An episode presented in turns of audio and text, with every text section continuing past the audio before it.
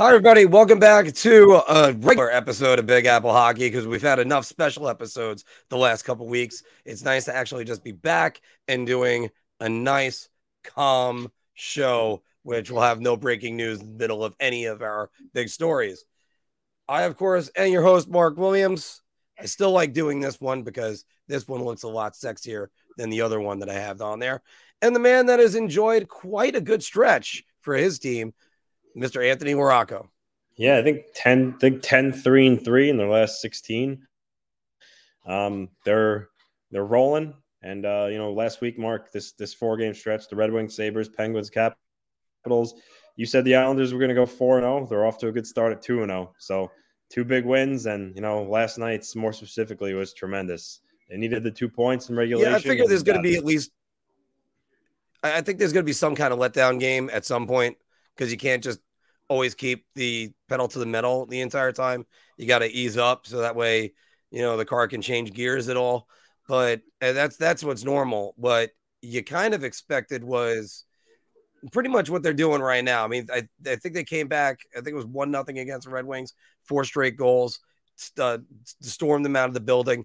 Last night, a little bit of controversy. We're going to get to more on that in a second. And also, I mean, then you got the Penguins, who the Penguins, we're going to talk more about that. They're going to have a big week with the New York teams coming up in a moment. Because everybody, let's go right to the A block. John Vukowski will be joining us in the next segment, guys.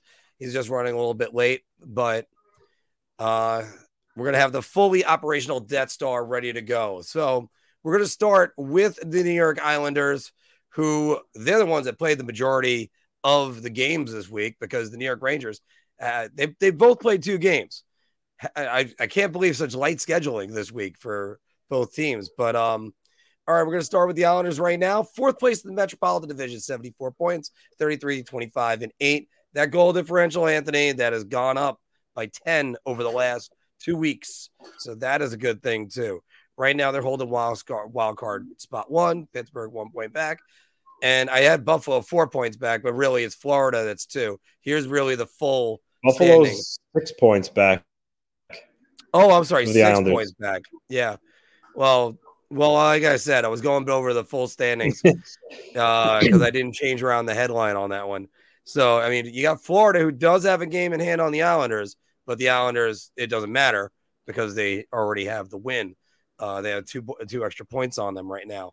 We talked about their massive 11-game stretch.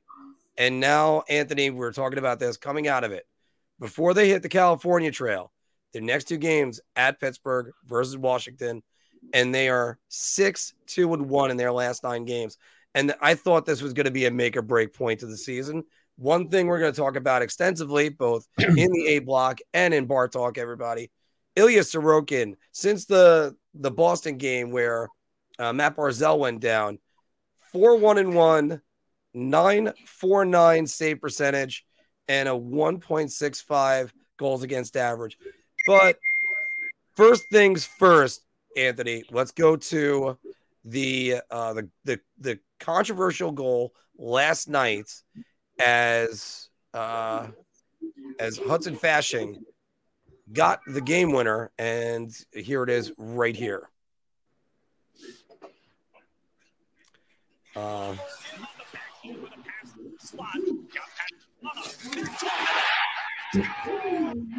Wow. All right. And then they said that they waved it off. All right. Anthony, first things first. Was that a goal? Yes. By NHL standards, rules. Yes. Rules 37.4 specifies clearly foot or skate. Hudson Fasching turned his leg. Was more of a deflection than a kicking motion. You know, you even have referee Dave Jackson, Mark, talking to us on Twitter. Former ref states that it's a goal. Arthur Staple, who covers the Rangers, said clearly a goal, 100%. I mean, really, honestly, the only people saying no goal, no offense, are Ranger fans and Sabre fans. So when the impartial pros, if you will, calling it a goal just speaks volumes to it. With that said, I mean, the whole instance of kicking and redirecting, it is pretty gray. I'll say that. I do think they need to kind of reevaluate that a little bit. But definitely a goal. The league got it right. And, I could see why, Sabre fans may be sour about it, but, it's a goal by textbook in the rules. It's a goal. So that's really what I have to say about it. Yeah, the way I said it, and as Andrew's talking about it right here, absolutely not a kicking motion. How are people even making an argument for it? I think he moved the knee forward and maybe it kind of kicked off the shin. I tell you what, I saw that in live. I watched it in slow motion the entire time. Now I watched it in live time. Yeah, it's a legal goal. Either way you cut it, it's still a kick, but it's a legal goal. I think one reason why, and let me address the Rangers fan part of it. I think one reason why Rangers fans are salty is because, say, the Mangiapane goal that was 2 weeks ago, that he turned his skate and the foot comes forward, and I think that one's a kick. This one, I think, is much less of a kick than that. I think that is a very fortunate bounce that just hits right off of him and into the net. It's one of those things that is hard to believe, but it is what it is. That's a goal. And I think, as you mentioned just now, that Dave Jackson, the ref, said, yeah, and he was very clear with what it was on our Twitter page. But also, Arthur Staple even said it even faster. You can't. It's off a skate. That's it. Yeah. Can't have a kicking motion off a shin. Yeah, and Hudson Fasching. And if you look at the replay, he actually took one hand off the stick because I think his natural reaction was to maybe kind of catch the puck and put it down, and then obviously he realized that wasn't going to happen, and he just kind of, turned his leg, and that's what some people don't understand. You're allowed to read, even if it was off the skate, you're allowed to purposely direct your skate to hit into the puck and have it go in. You just can't physically kick it. So what Fasching did was he turned his leg to position where the puck would bounce off his shin guard and go in the net. Not a kick. It's strategic, and it was a redirect. And again, not off the foot, off the shin, so it's all moot anyway. Well, so let's start with this big 11-game stretch because I've been emphasizing it. We've been talking about it on the show the last 2 weeks. It begins with the comeback in the third period against the Pittsburgh Penguins. And then they get slaughtered in the game against the Bruins. And that's no surprise. Everybody gets slaughtered in a game against the Bruins as of this year. They come back, they get another third period comeback versus the Pittsburgh Penguins. And that really, I think, propelled them. I mean, sure, they lost to LA. I'm trying to think of more of their losses in this span. They lost to LA. They lost to Minnesota, but they beat Winnipeg twice. Oh, they beat Winnipeg once. No, they beat them twice. Twice. So no, yeah, they beat them twice. They lost twice. It was the Rangers that lost to Winnipeg when Connor Hellebuyck turned into a wall. So, Anthony, looking at this situation, look at the way they are at right now, even with their games that they played over everyone else, did the Islanders doesn't matter anymore? Playoff hopes? Yeah, it doesn't matter anymore. They hold their destiny in their own hands. Buffalo has 3 games in hand, but the Islanders are 6 points ahead of them now. I mean, Buffalo would have to win all those games in hand to just tie the Islanders, and that's not accounting for any more points the Islanders are going to accumulate in the meantime. So last night's win was absolutely huge in being able to, get a cushion on some of those teams. So, solidify. Yeah, absolutely. I mean, nothing's a guarantee, but what they've done lately has put them in the driver's seat to control their own destiny, essentially. Now they got another really big game against Pittsburgh, because they're 1 point up on Pittsburgh right now. Again, Pittsburgh has 3 games in hand, but if the Islanders beat them again, now they're 3 points ahead, and it's game. And again, we got to remember, games in hand mean nothing if you don't win them. So the Islanders will be 3 up on them. And again, they'll be in the driver's seat there to really kind of hold on to a wild card spot 1. And what I alluded to you before, which I guess we get a little bit more into when we discuss the Rangers, but now you're starting to talk of, the Islanders are 5 points behind the Rangers now. And, if they keep winning games And then you have the Rangers playing the Penguins 3 times next week. It's a win-win for the Islanders because either the Rangers win and help you further, you know, pad your lead on the Penguins and bury them, or the Rangers lose and now you're getting closer to the Rangers too. So either situation for the Islanders and their fans specifically doesn't really matter. You're going to get closer to one of them. So that's the Islanders right now are. They should be looking up. Like I said, they control their own destiny now, pretty much, and they just got to keep winning games, you know. But again, Pittsburgh is going to be a big game tomorrow. You know, you lose to Pittsburgh, now you're, you know, behind them by what, 1 point, and they have those games in hand, so it might be, you know, a little tougher. But still, though, come out, keep doing what you're doing. And lately, they're playing Barry Trotz-esque hockey in terms of their defense. They're not allowing a lot of many chances that they have in the past, and they've been locking it down. And their third period record lately, they've outscored teams 15-1 in their last, I forget the number of their third periods. It's probably lately. It's probably the last 7 to 9 games. Yeah, I think it's roughly somewhere around there. They've outscored their opponents 15-1. Before Oposo scored last night, they hadn't allowed a third period goal, I think, in 8 games. Yeah. So they're really shutting teams down. And right now, you know, they're all doing this without Mat Barzal and John Gabriel Pageau. So that makes it even more impressive. So definitely good things right now. Good vibes. They're getting hot at the right time. And just keep the train moving. Well, do you find this more impressive that they're doing this without Barzal? So were they kind of like dumbing the game down a little bit and not taking as many chances? Or is it just like other guys have stepped up? I mean, we're going to go back to one of them in a moment. I mean, I think it's a little bit of both. I mean, I do think without your most dynamic and most talented player, you have to, you know, change things up a little bit. But also at the same time, you know, players have stepped up. I mean, Bo Horvat, he's been a beast in the face-off circle, his time on ice. And I told you you're going to see his value. Yeah. Yep, absolutely. You know, Hudson Fasching is a hound on the puck. I mean, Zach Parise has been phenomenal for the Islanders. So they're getting contributions with everyone really pulling their weight up and down the lineup. I mean, even a much maligned Josh Bailey scores a big goal last night.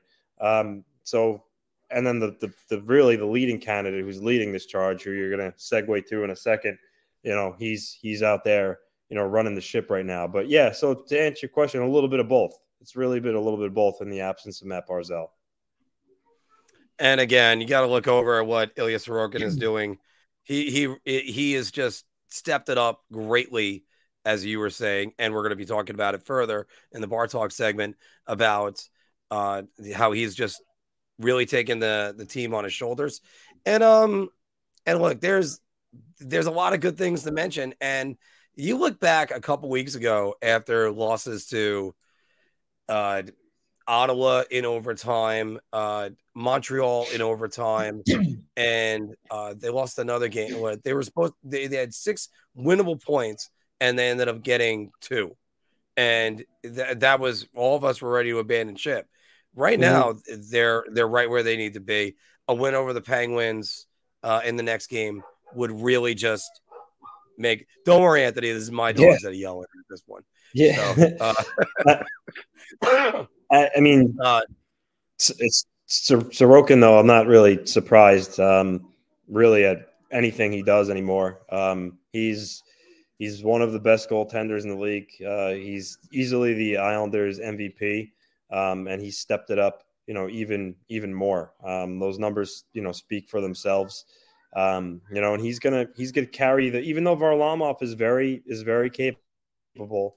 Sorokin is going to carry the load for the Islanders down here, you know, down the stretch and you know, get them into the playoffs. But he can't really say enough about him. His preparation, just everything, how he approaches the game, his athleticism. He's unreal. And let's be honest about something else. They don't win that second game against Pittsburgh without Ilya Sorokin knocking down that shot from Chris Letang. Like that doesn't happen. And and of course, obviously, everything else. By the way, everybody, just a reminder, SeatGeek powers the A Block. Make sure that you use promo code Big Apple Hockey for your first order to get $20 off. All right. We're going to switch gears to the Rangers, but first we're going to satisfy our friends over at the Hockey Podcast Network with the DraftKings read. Hockey fans light the lamp this winter with DraftKings Sportsbook, an official sports betting partner of the NHL. New customers can bet just $5 pregame money line on any NHL team to win their game and get $150 in free bets if they do. If that wasn't enough excitement, you can turn small bets into bigger payouts with same-game parlays. Combine multiple bets like which team will win, how many goals will be scored, and more for your shot and an even bigger payout. Download the DraftKings Sports app now. Use promo code THPN. Bet $5 on any NHL team to win their game and get $150 in free bets if they do. Only at the DraftKings Sportsbook with code THPN. Valid one per customer. Minimum $5 bet. Minimum $5 pregame moneyline bet. Bet must win. $150 issued as six $25 free bets. Free bets are not cashable and cannot be withdrawn. If you or someone you know has a gambling problem, crisis counseling and referral services can be accessed by calling 1-800-GAMBLER. Every time I hear myself on the fine print, I just want to just crawl into a hole and die. By the way, Anthony, I'm glad John Bubb made this comment. So he did most of the math for me. Because I've been trying to do this math for a while. I think 95 points gets you in the Eastern Conference playoffs now. So the Islanders would have to go 7-6-3. That's a little bit above NHL 500. That gives them 95 points. If that happens, Florida has to go 11-6, and Buffalo has to go 12-7, and Ottawa has to go 12-7, and Washington has to go 12-5. That's Herculean tests, and that's why it's just don't worry about it, just get in. The next part after you get in is get ahead of the Penguins, so that way you don't get Boston. I actually think the Islanders end up being a decent matchup for one of the teams, and we're going to talk about who's going to win the Metropolitan Division in Part Talk, everybody. So let's get to the other team in New York that didn't play really that much. I was at the game Thursday night, as you know, and I blew up my voice, Anthony. It was a lot of fun. The New York Rangers right now, third place in the Metropolitan Division, 35-19-9, goal differential of +30. They were shorthanded in both games to Ottawa and Boston. They were dominated down low in the Ottawa series, the Ottawa game, and Boston. I think there were a couple really good goals. I thought they played well for the most part, and then Boston wore them out. But the Rangers' goals against since February 6th, 50 goals against, Anthony. That is 23rd in the NHL. This week, the Rangers head off Sunday, and their next game is tomorrow night. Is there concern for the Rangers, or was this just a much-needed break that they needed? I mean, I definitely think there's a little bit of concern. I mean, you can't look past that the fact they've dropped 6 of 8. You know, they're you know, most important player, essentially Igor Shesterkin, really hasn't been that great all year. You know, he's down to a 909 save percentage. You know, so there's certainly reason for concern. Granted, they did build themselves up enough of a cushion for a while where, you know, they could afford to, you know, go on slumps like this, but you know, that might catch up to them. You know, as I mentioned, the Islanders are 5 points behind them. The Penguins are 6 points behind them. And they got the Penguins 3 times. Next, you know, and then in their next 6 games, they got the Penguins 3 times. You know, so that's a little close for comfort. If you know the Penguins, you know, get the better of them, you know, that lead they have over the Penguins could go from, you know, 6 to 3, you know, and then it's really close. So for the Rangers, you want to start winning hockey games because you never really want to, you know, drop. But then again, I don't know if you realize this. There's really no difference between finishing third in the Metro or the first wildcard spot because either way, you're going to get either New Jersey or Carolina. I would agree with that, yeah. So even if they did fall to, let's say, wildcard 1, Their matchup's not going to change. It's going to be the same as it is right now, which is either New Jersey or Carolina. In position one really won't matter that much, but it's just the optics of it. You know, you were entrenched in third, you know, firmly for so long to kind of drop now. It's just, you know, like I said, it's just really the optics of it. You don't want to have that feeling of where you got passed. But, you know, hopefully they get healthy. I saw Arthur Staple's report earlier. Ryan Lindgren was in a no contact jersey, but Tyler Mott was on the ice. So hopefully they get Lindgren back because he's important to their defense. You know, and also, too, they've had some practice time now, so Kane can get acclimated. It seemed like in his first two games, they were really forcing things. Actually, oddly enough, his DP just says right here, Panarin keeps telegraphing his cross-ice passes. You know, like I said, they're just trying to make things happen, and it's not just kind of, you know, happening organically. So, but they got a lot of skill on that team, a lot of skill. So, you know, eventually that skill is going to come out in games and take over. But, you know, for the Rangers' sake, you want to start to see that happening sooner rather than later. And again, it all starts with Igor Shesterkin and their team defense. You know, they could score as many goals as they want, you know, have high octane, Kane, Zibanejad, Panarin. You know, if he keeps giving you this level of goaltending and the team defense doesn't tighten up, it's really not going to matter. So it's time for the Rangers to kind of start to play solid hockey in all areas of the ice. Yeah, this is one of the things that they really need to clean up and clean it up fast. Before the All-Star break, they were second in the league in goals against.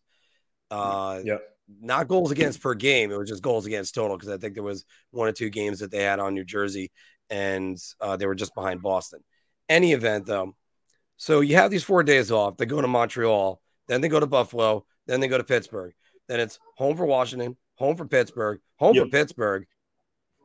A back-to-back home series. New Jersey's got the same thing against Tampa at that time. Nashville on the 19th, that they're coming to the Garden, and Carolina in a back-to-back, and then Florida. So two things, by the way, and you mentioned this before we went on, and you've been mentioning this to me for a little bit.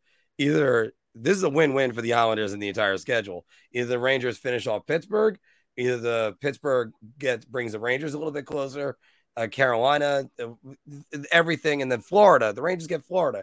I also want to say this. I want to find whoever made the NHL schedule this year and punch them right in the freaking face, because, like, Pittsburgh 3 times in 8 days? Are you kidding? 6 days. 3 times in 6 days. Are you kidding me? They don't get the Islanders, who they're competing with for a playoff spot since December. Like, and New Jersey one more time.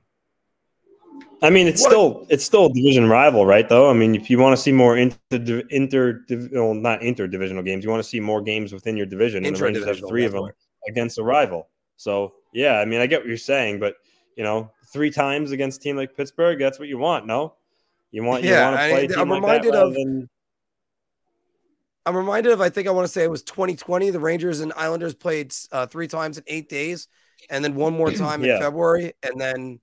I mean, it ended up being one of the last games of the season because obviously the world ended, but still it was, it's the schedule makers really let everybody down. Imagine this Wednesday night, for instance, Anthony, if it was Rangers versus Islanders and it was like within 3 points of a playoff spot, that's a huge game. You're really going to see them go at it, not just like at the beginning of the year when we first did our show.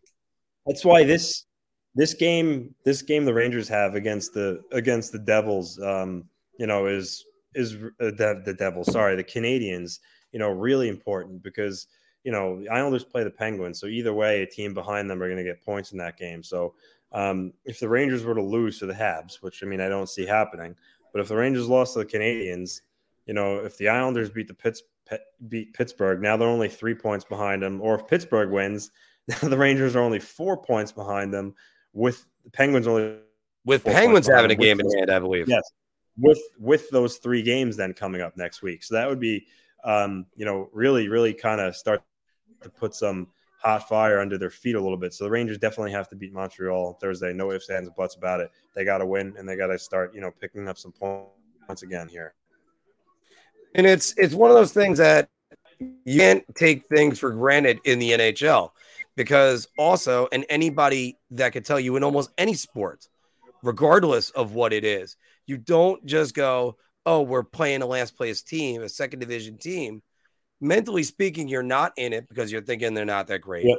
They then have nothing to lose, so they call up somebody to do something. Hell, Met fans, we saw this all throughout the month of September, going, oh, they're playing the Marlins. They're going to be fine. Oh, wait, they just lost 2-3 to the Marlins, and the Braves won 2-3. So it's just – it happens all the time in sports like that. Take your opponent seriously every single game. So right now we're obviously I'm sitting here all by myself at the moment. How are you doing today? This is a nice intimate moment between all of us. But finishing up though, I think that Igor Shesterkin is probably going to get corrected. Best goaltending coach in the league is Benoit Allaire, and they got to tighten up their defense. You got to stop playing with 5D and 11 forwards. And I still, for the life of me, cannot figure out how there wasn't a suspension hearing for the Ottawa Senators forward. And the worst part is I listened to NHL Network, and they were saying, oh, yeah, it shouldn't even been a 5-minute penalty. Are you kidding? Yeah. Guy left his feet. He led with his elbow. That is elbowing. That is intent to injure. Should be suspended 5 games at least. But, you know, obviously, you could spear Filipino in the balls, but you can't spear whoever the Flyers got, whoever Tony DeAngelo got. And by the way, I still say this all the time, Anthony. If people ever say to me, "Oh, I miss Tony DeAngelo," they need to get a mental capacity test. It is just like that. It's the guy was a total delinquent, and he would have done this stuff as a Ranger too. So, going on a little bit further with this, the Rangers get, like I said, at Montreal, at Buffalo, and at the Penguins, and those are three important road games, and the Rangers only with 8 losses on the road all season.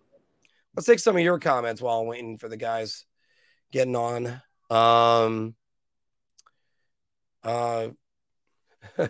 you guys punch each other's faces in if the Islanders and Rangers faced off with each other in the playoffs? I would expect that the less. Well, it would be a long reach to punch Anthony from the other side of Long Island, but no, I wouldn't. I am actually, as I said to Anthony earlier today, I am also a bartender. So as much as it would be great for the channel and great for everybody to watch, oh my God, I am going to be breaking up fights every freaking day. I still don't get it. Yeah, I still don't get it. And I do have to say, I would probably do ESPN via the digital package. I don't watch ESPN anymore, and there's no reason to watch ESPN if you're a hockey fan ever again. Anthony, we kill one more minute waiting for Phil. Did you see the clip of Stephen A. Smith, the internet short of him saying, "Oh, let's go Rangers," and I know you guys are all mad because I said they didn't count. Yeah, I did. I mean, it's just, yeah, it is ridiculous. Very ridiculous. And, yo, your apologies in an internet short. All right. I mean, I don't take anything that guy says at face value. It's absolutely ridiculous. Yeah, and yeah, only the headlines. Yeah, but and he knows more than that. By the way, Core, he knows a lot more than that. All right, so looking forward to our full team tomorrow. More so for Liddy to come back. Okay. Oh, by the way. Flett, welcome to the show. And oh no, I would never say the word mixologist. I'm a bartender. Mixologist is definitely the most pretentious thing in the world. All right, Anthony, let's clear out these banners. Let's do some bar talk. And hopefully we'll get Phil on as soon as possible. Shot. This is the easiest I've ever had to answer. I'm going to say beer. I can't even begin to describe. I'm actually going to go crazy. I'm going to buy everybody around on this one. Well, everybody, welcome back to Big Apple Hockey's Bar Talk, where we're gauging our confidence on NHL topics based on our choice of drink. Are you so confident that you're buying everybody around? Or are you just like, so I'll have a beer, or I'm going to take a shot on this, all right? So play along down in the comments below, and our Bar Talk is always sponsored by Drizzly. Click the link below. Why go to the liquor store when you can make the liquor store come to you? Call Drizzly and make it a Drizzly night. And by the way, the Big Apple hockey hats are coming in soon. Should have them in within a week or two. Anthony, we talked about it before. Igor Shesterkin since the All-Star break. 6-3, 8.68 goals against, and a 3.5. That's the save percentage. Jesus, that was a goals against. It's pretty good. And 3.54 goals against. That puts him at 37th, 31st in the league among goalies with 5 starts. Ouch. The Rangers need to play Igor Shesterkin more.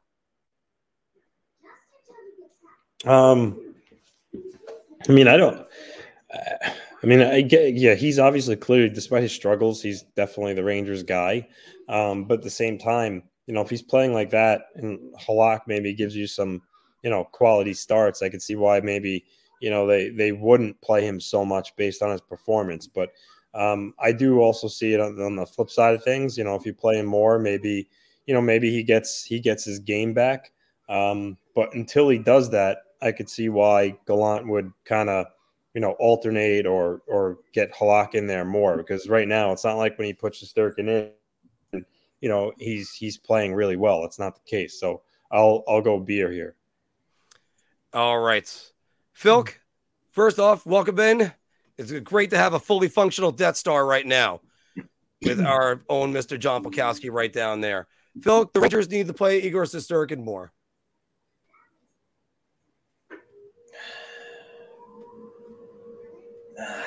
Beer, I guess. I don't know how much more you can actually play him down the stretch without completely wearing him out. Jaroslav Halak has technically been the more consistent of the two goalies, but you definitely need to ride Igor at this point, but how much more can they actually ride him? You'd have to look at the schedule and see what opportunities they have at this point, really, to kind of get him, extra games in. So, let's see here. We have, all right, so there's 1, 2, 3, 4, 5, 6, 7, 8, 9, 10, 11, 12, 13, 14, 15, 16, 17, 18. So there's 18 games left. There's one back-to-back, and that's New Jersey and Buffalo on the 30th and the 31st. You're going to have to play Halak in one of those games. Do you really play Igor 17 of the last 18 games? I don't think you do that, but no, and Igor should not at all be playing back-to-backs at this point. There's one back-to-back. There's no reason for him to play that at that point. Yeah, no, that one, especially when it's New Jersey and Buffalo. Yeah, there's no reason for that whatsoever. So the stretch, the schedule that they have, Montreal, they should win that tomorrow night. If they don't, then we have some problems to look at. There's Buffalo, Pittsburgh, Washington. Pittsburgh 3 times in 1 week. It's just nuts. Whoever did this scheduling sucks. So, please quit your job. Carolina twice, back-to-back. Then there's Florida, Columbus, New Jersey. It's not exactly a favorable schedule, but it's not a murderer's row either. So I wouldn't I really wouldn't be playing Igor Shesterkin that much more. So I'm going to say Beer just because I don't think that they've played him less recently. How many games has Halak actually played since the All-Star break? Well, he's that's a great question, too. Actually, I wish I had that number for you. But I do have to say this, that they, with the All-Star break, plus there was the couple games before they went out west, the Rangers ended up playing him basically one period of hockey in 2 weeks. He has not looked the same since then. He looked pretty good against the Flyers. And I know this is going to be a controversial opinion, guys. He was good against the Capitals 2 weeks ago, and he was kind of good against the Bruins on Saturday. The goals that beat him were goals. They're goals on any goal. So I'm not going to really freak out about that. But he needs to see the puck. He needs it. I'm not sure if he's up with the tempo of the game at the moment because they rested him too damn long. Like 2 weeks without if he's starting goalie, he plays a period of hockey, half a period in the All-Star game. That's not enough. It's not enough for hockey. So and he hasn't been the same since then. So Halak has played 6 games since the All-Star break. He played against Calgary. They beat Calgary. He was in net for the win against Carolina. He played against Calgary again. It was an OT loss. He was in for the loss against Detroit, which was not a good game for him. He was in for the loss against Washington on the 25th, and he was in for the loss against Ottawa. So, but Halak went into the Washington game in relief for Igor. Oh yeah, that's right. He went in. Really. All right, so you know what? That's Igor's game. We'll give that to Igor then. All right, so he's really just played 5 games since the All-Star break. And they had how many games remaining at that point? I mean, I would say maybe like 27, I think it was. Like something like that. So, I mean, to play in 25 games, I don't know. I gotta say Beer, but it seems like I don't think they're gonna play him much more. I think he gets maybe 2 more starts. All right. Well, let's go across the river, go to the other Russian goaltender who has turned it up since February 20th. 4-1-1 was Ilya Sorokin, 9.49 save percentage, and a 1.65 goals against. Anthony, I'm gonna start with you. Ilya Sorokin's been the driving force since Mat Barzal's injury. I mean, is there a layup button? I know guys have picked up their game lately. They've picked up their game lately, but you know, Ilya Sorokin, those numbers speak for itself. You know, he's been a wall lately. But again, as I said at the start, I'm not really surprised anymore. I mean, he's entrenched himself as, you know, one of the best goalies in the league all year. He's been their MVP, 926 save percentage overall in the season. You know, outside of Mat Barzal, you know, he's their best player. And as long as he keeps playing at the way he does, the Islanders, you know, have the trump card on all these teams below him that are chasing him, and he's really going to help them, you know, get into the playoffs. Philk. Layup. just another layup. The only thing I'll say is that the Islanders have tightened things up defensively, and they've definitely done so. It's not like they're playing with an improved defense corps. It just seems like they've started to pay more attention to details. Rangers, take notes, because that's what you guys need to do big time. But the Islanders have definitely paid a lot more attention to detail in their own zone, and it's actually reaped some benefits as well. But the question is, has been the driving force? Yes, that's a layup. So round. And I'll make it a clean sweep. I want to say it was some other driving forces. You have Bo Horvat and Brock Nelson right behind him, who's also played really well, and Lane Lambert really seeming to kind of be in control of the situation. 2 weeks ago, Anthony was predicting he might be a one-off coach. Right now, he looks like he might be a coach of a playoff team, and it's getting a little bit closer every single day. Guys, Timo Meier did not waste much time to score his first goal as a New Jersey Devil. He scored it in the first period to beat a Devil. So the Devils will catch the Carolina Hurricanes. Mr. Vukowski, I'll start with you.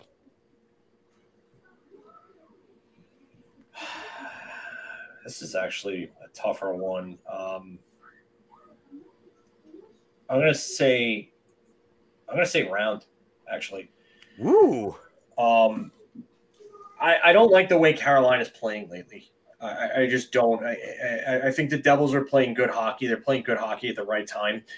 And Carolina just did not go and make any significant additions at the deadline. I mean, you want to call Shane Gostisbehere and Jesse Puljujarvi are not enough needle movers for me. They needed to replace Max Pacioretty in that injury, and they didn't go and do that. And I think I'd rather play Carolina right now than the Devils. I really do. Mm-hmm. You know what? The goaltending between them is comparable. I know Vanecek is relatively unproven, but I just think the Devils have a style of play that is very conducive to wins. And what's going to hurt them in the playoffs is probably going to be the lack of experience on that roster. That's really what's going to get them. But I would rather play Carolina.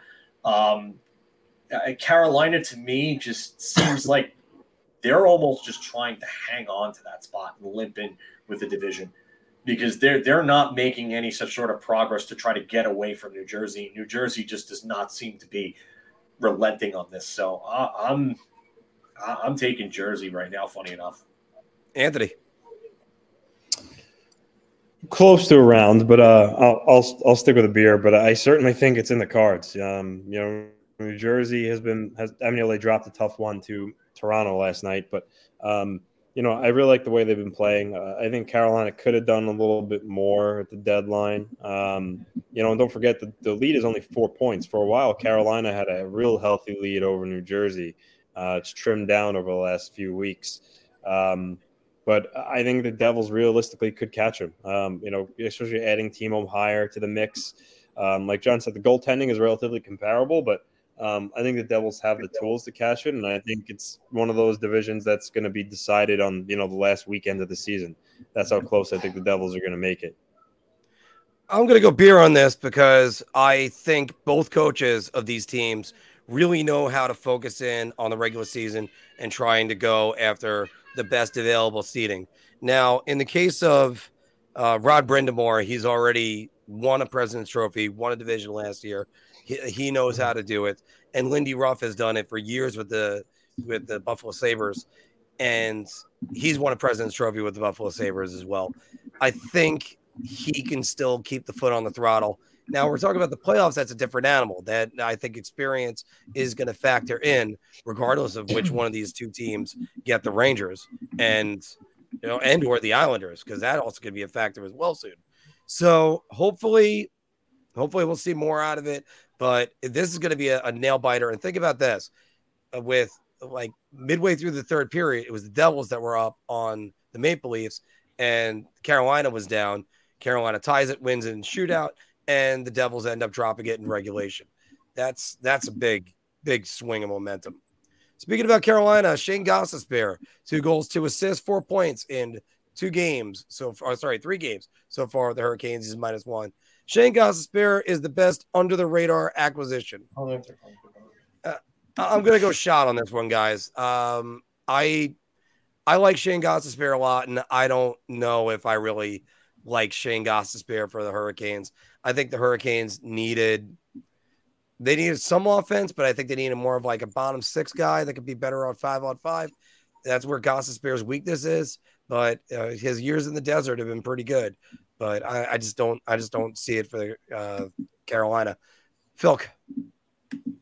Shot. There's no way you're going to tell me that this guy is the best under the radar acquisition for any team at the deadline. I'm sorry, but I mean, is he a good player? It's not really a needle mover by any means. I, and again, I know the question is not the best acquisition, but if you want to talk about the best under the radar acquisition, I got to look at Rasmus Sandin. Like Washington got Rasmus Sandin, and that could actually help them now and moving forward. So I mean that's a real good acquisition that nobody's really talking about. So I definitely a shot here. I got to agree with you on that one, Phil. I don't think that's even on anyone's radar. Anthony. I'm going to go shot too. I think like the Oilers adding Nick Bjugstad is a pretty under the radar acquisition. Yeah, he's a solid fourth line center for them. Add some more size to their lineup. I even like talking about under the radar, you know, Minnesota added two, if you want to call them middle sixers with, you know, Mojo and Gustav Nyquist, who's injured, but he's going to come back for the playoffs. I added them, you know, two depth. I like that. Well, not really depth, but secondary scoring additions to the lineup. And this is no knock on Shane Gostisbehere. I think he is a good offensive defenseman who'll help the Hurricanes. Oh, yeah. But with those previous two, I think there were better under-the-radar acquisitions than him. Yeah. Wait. Did I actually call this one wrong? Abe too for Toronto. You know what? You went and you just got a real solid, tough, physical defensive defenseman for Toronto, and that's another under the radar acquisition because everybody's talking about O'Reilly for Toronto. I mean, McCabe and even Lafferty, another real good acquisition for, you know, Toronto. Give them a lot of depth in that bottom six too. Nolachari and Lafferty are two that really stick out. Like, Gostisbehere is probably not even in the top 10 of under the radar acquisitions I could think of. And thank you to Cora Python who pointed out, I mean, it's one of the toughest names to spell. I thought I had it correct a couple different times, but it's Gostisbehere is basically just if you sound it out like that, that's the easiest way to spell it. I mean, that definitely sounds like a Buffalo Wild Wings like slogan. Gostisbehere. So anyway, the Toronto Maple Leafs have a 4-point lead over the Tampa Bay Lightning for second place in the Atlantic. Tampa Bay needs home ice to beat Toronto, Mr. Anthony LaRocca. You know what? For the longest time, I'm kind of beating the drum that the Leafs are going to lose again in the first round. But after the moves they made and then seeing how the Lightning have struggled lately, makes you think it's going to be a lot closer than most people think. And I think that, again, Tampa Bay, they've played a lot of hockey over the last 3 years. Making as far as they did, it takes a toll on you. I don't think they're as deep as they were in years past. And the Maple Leafs right now add a lot. So, yeah, I think the Lightning are going to need every advantage they can to beat the Maple Leafs in the first round. And obviously being the home team and that second seed will help do that. So, you know, I think if they can make up what the 4 or 5 point difference, it's 5 points that Toronto's up on them right now. That would be beneficial. I think it could, you know, ultimately maybe be the deciding factor. And who advances, because game 7 in Toronto as opposed to Tampa Bay, obviously, you know, you like your chances more if it was at home. Clearly goes without saying. But I really do think they might need the home ice to get by Toronto. So I'll actually go round here. All right. Philk. I'm going to go shot. And the reason for that being is that this implies that they can't beat them without home ice. And I definitely don't think that's the case because I if you give me one goaltender in the NHL to go win game 7 on the road in a playoff series, it's Andrei Vasilevskiy. And without a shadow of a doubt, there is no one I trust more in that net. He hasn't been playing great as of late, but that dude is the NHL's version of Mr. October in net. And yeah. I have all the confidence in the world of him, especially against Toronto's goaltending. That's going to be the difference in this series is goaltending. Absolutely. I'm going to say shot for it. But I will say this. Anthony brings up a great point about a lot of hockey. You always have to look back at the 83 Islanders or the 84 Islanders, rather, when Edmonton beat them for the first time and how much mileage they had on their bodies winning those 4 straight and then getting there and facing a younger, rejuvenated hungry Edmonton Oilers team. And that's maybe what this is going to be like. And that it will play a point. It will play a part in it. I'll say, but to doubt Andrei Vasilevskiy on the road in Game 7 against a team like Toronto with that goaltending, oh man, you're really walking a fine line there, Mark. And I'm gonna say this before I say what my response is, Phil. So you're saying that maybe Mitch Marner, Auston Matthews walked by the Islander. In this case, it was the Islanders locker room. The story was Wayne Gretzky. Everybody. After at the Tampa Bay locker room, saw them with the ice bags on their knees and saying that's what it takes to win. And that's what might motivate them through this. As the story always goes with the Edmonton Oilers, when Wayne Gretzky saw that, he thought they were all celebrating. They were just like hanging out in the locker room, just drinking a beer. My answer's shot, but I have to say that because after all, Tampa made it back to the Stanley Cup Finals last year. They didn't have home ice in any of their playoff series. And Phil hit the nail on the head. If there's anybody I want in net in the playoffs and my life is on the line, please, Andrei Vasilevskiy. No offense, Igor Shesterkin, Ilya Sorokin, or even Venus Mark right now. But it's ice water in his veins. Just ice water. And if he's up in the series, it's over. That's how much it is. He is. If they're up in the series and there's a chance for him to close you out, you're not getting a goal. All right. Let's go across all the way to the Pacific, guys. This is the standings in the Pacific Division. Unbelievable. And the Pacific Division is a complete toss-up. Philk. Way up? You just posted 4 teams that are separated by what? 4 points? 4 points. What was this supposed to? Was this supposed to insult my intelligence or something? Come on, man! You literally posted the freaking 4 teams, and then you're like, "Oh, well, what does 4 minus 2 equal?" I don't know what.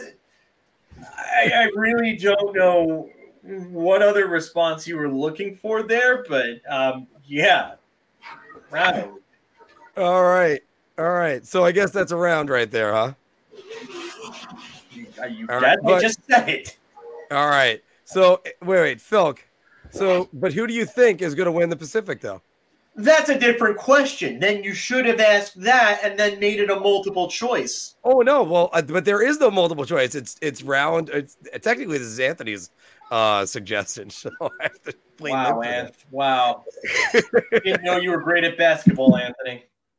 All right, who do you think does win the Pacific? Me? Actually, Phil. I want to get his response first. I don't have to go with Las Vegas. All right. Okay. I just think that they're too talented of a team. Their structure is too well. I don't trust even with LA and Korpisalo and Gavrikov. I just don't trust LA. Yeah, I don't trust any, and I don't trust Seattle.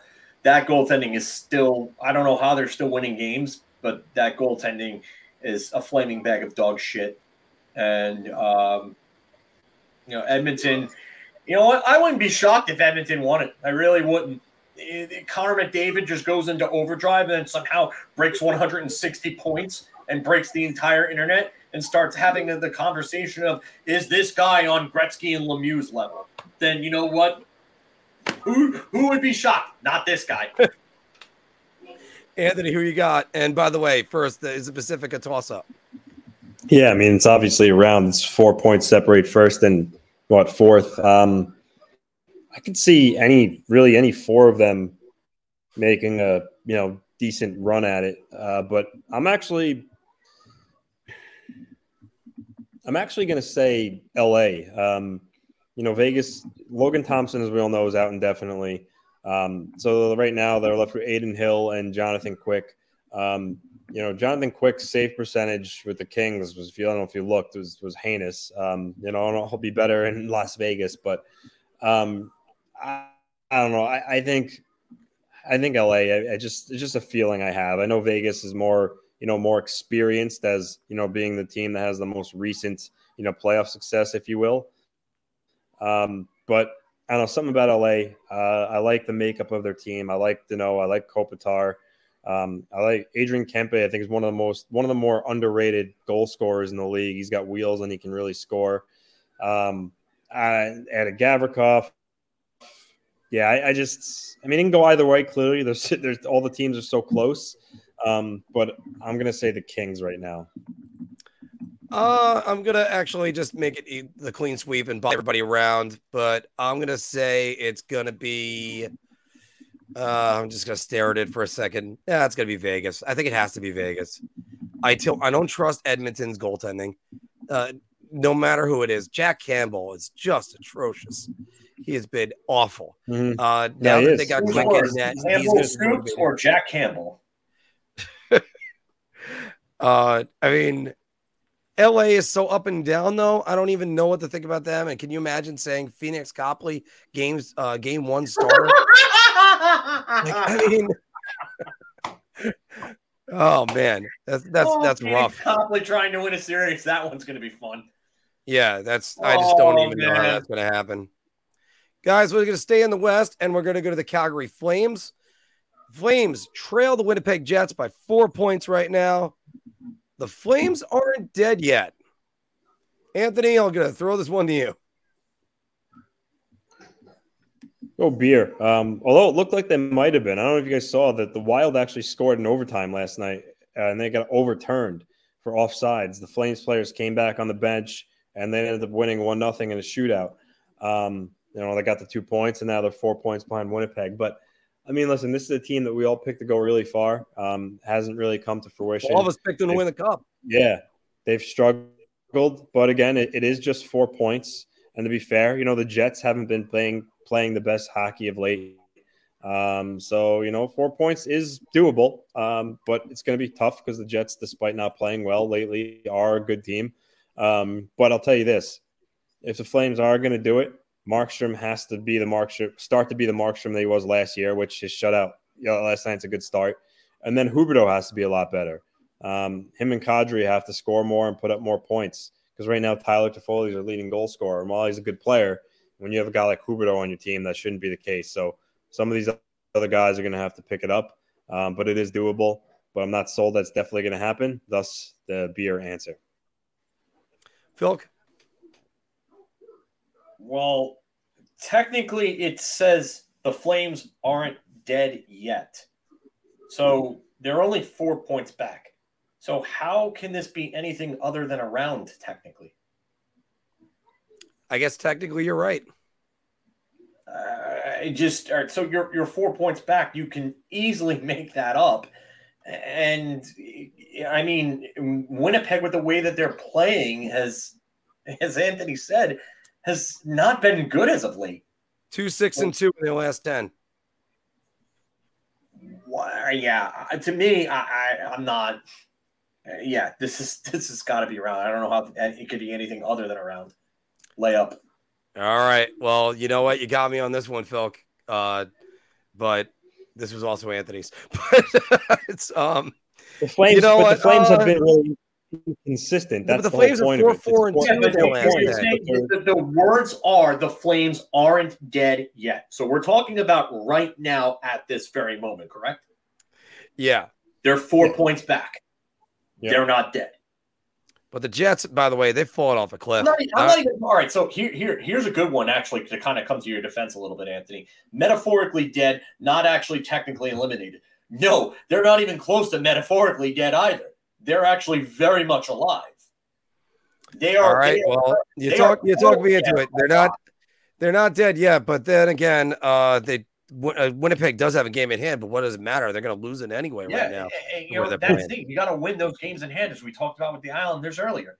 And then Brody, Jets have fallen off the cliff and in every ugly plan way down. Yes, they have. All right. So I am definitely going to the New York Jets. Lately.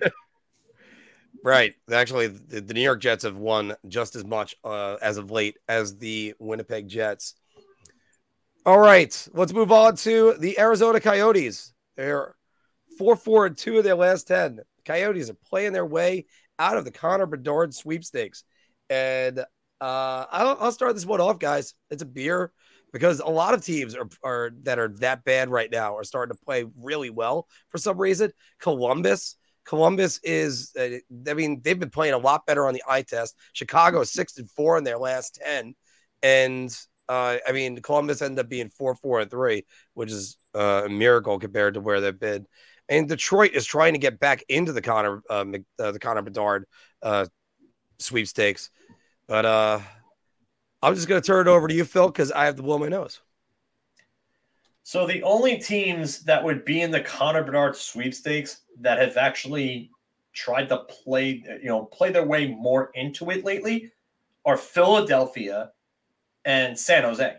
And every other team in the sweepstakes otherwise has actually been playing pretty well. You know who's also 4-4-2 in their last 10? Anaheim. And Anaheim has 50 points as opposed to Arizona's 54. So yeah, the Blues.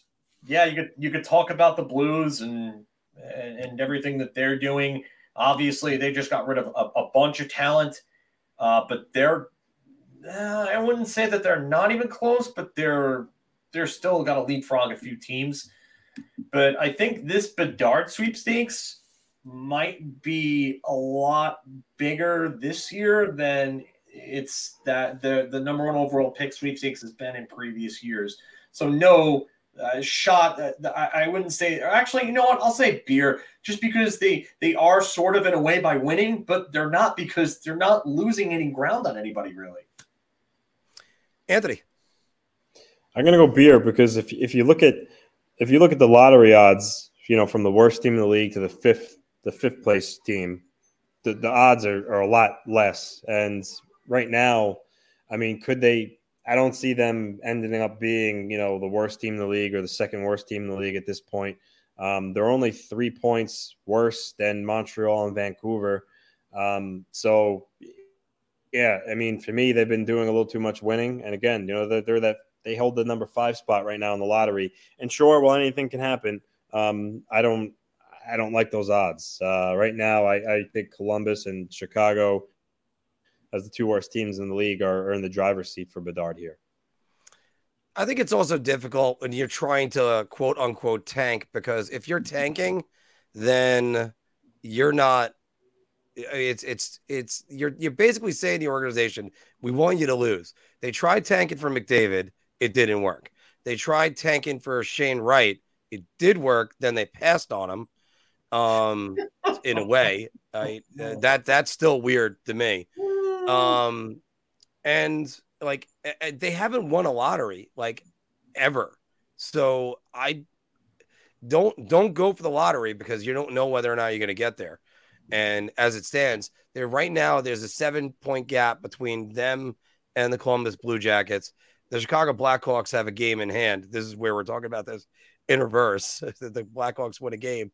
They're still behind them. And San Jose is up a game on them. San Jose is the one that's really going for it. 2-7-1 in their last 10. Yikes. Yeah, they got rid of one of their like premier players. And yeah, I think Erik Karlsson's probably going to slow down points-wise as well. Yeah.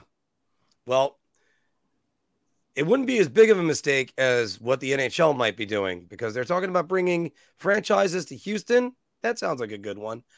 And they're also talking about going back to Atlanta, Philk. The NHL would be making a mistake bringing a team back to Atlanta for the third time.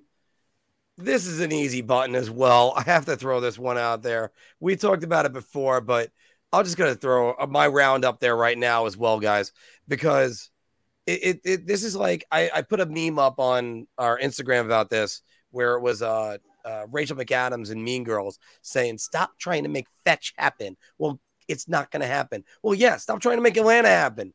They don't want hockey. All they want is to reroute planes and drink Coke. Anthony. Yeah. I mean, I'm going to go round. It is kind of interesting that now, you know, I know Butcher Graff's is the original one to kind of insinuate about it with his tweet on trade deadline day, but since Kevin Weeks has made a couple of tweets about it, seems like something might be going on there behind the scenes. The only thing I'll say, the caveat, apparently they're saying that the arena would be in Alpharetta, which is a suburb, and I guess they feel that hockey may do better in the suburbs as opposed to in the city. So, but even still, though, I mean, I could think of cities that deserve a team more than Atlanta.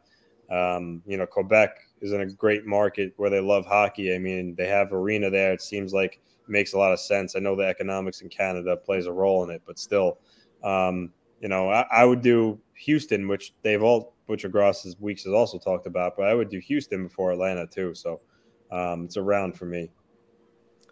Phil, I'm actually going to say beer. The reason for that being that I understand the trepidation with two previous failures there, but when you have unstable ownership and poor front office, that's what happens. And look at Seattle and look at Las Vegas.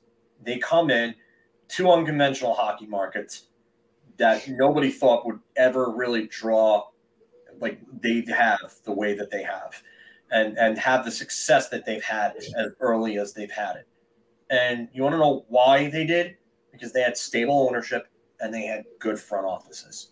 Ron Francis has come in and has done a hell of a job with Seattle. Hell of a job. If that team had goaltending, they would be winning that division outright by a country mile. But you have two goalies that have sub 900 save percentages. I mean, it's – listen, I get what Pete's saying there. You know, the suburbs are not a great idea. I do agree with that. But I think if you had a better arena and you had a better front office and stable ownership, I think Atlanta can succeed. There is history there. When they were actually winning games, they were getting crowds. And the problem was that Atlanta was brought in under the Thrashers, I should say, were brought in under the old expansion format. They didn't have the luxury of being able to make deals, to have teams not take certain players and get all those draft picks like Las Vegas and Seattle did, and they didn't reap the benefits of it. The way that everything works now, it's just a lot better than it was 23 years ago when Atlanta came in 99, 2000. So, but again, you ended up getting Danny Heatley and Ilya Kovalchuk in back-to-back years in the top three of those drafts. And that helped put them on the map because even though Heatley didn't stay, Heatley turned into Hossa, and Hossa was there for their, for two of their best seasons. And Kovalchuk was there, and Kovalchuk was a franchise guy. But, again, you need stable ownership. You need a better front office than they had. Tom Waddell seems to be doing a better job with Carolina than he did with Atlanta. I'll tell you, we can all agree on that. But you get a real good general manager in there that knows what he's doing. I do think that it can work. I don't know if it will, but it can. John is saying Alpharetta is where the rich folks live. Outside of Atlanta is very quiet. Hockey would do horrible there. Wow. All right. Actually, I thought he was going to say the opposite, but no, he's saying it would be that. And by the way, Phil, if you remember all the trade tree videos with Steve Dangle, what's the one rule? If you made a trade with the Atlanta Thrashers, you won that trade. That's more than likely. Yeah.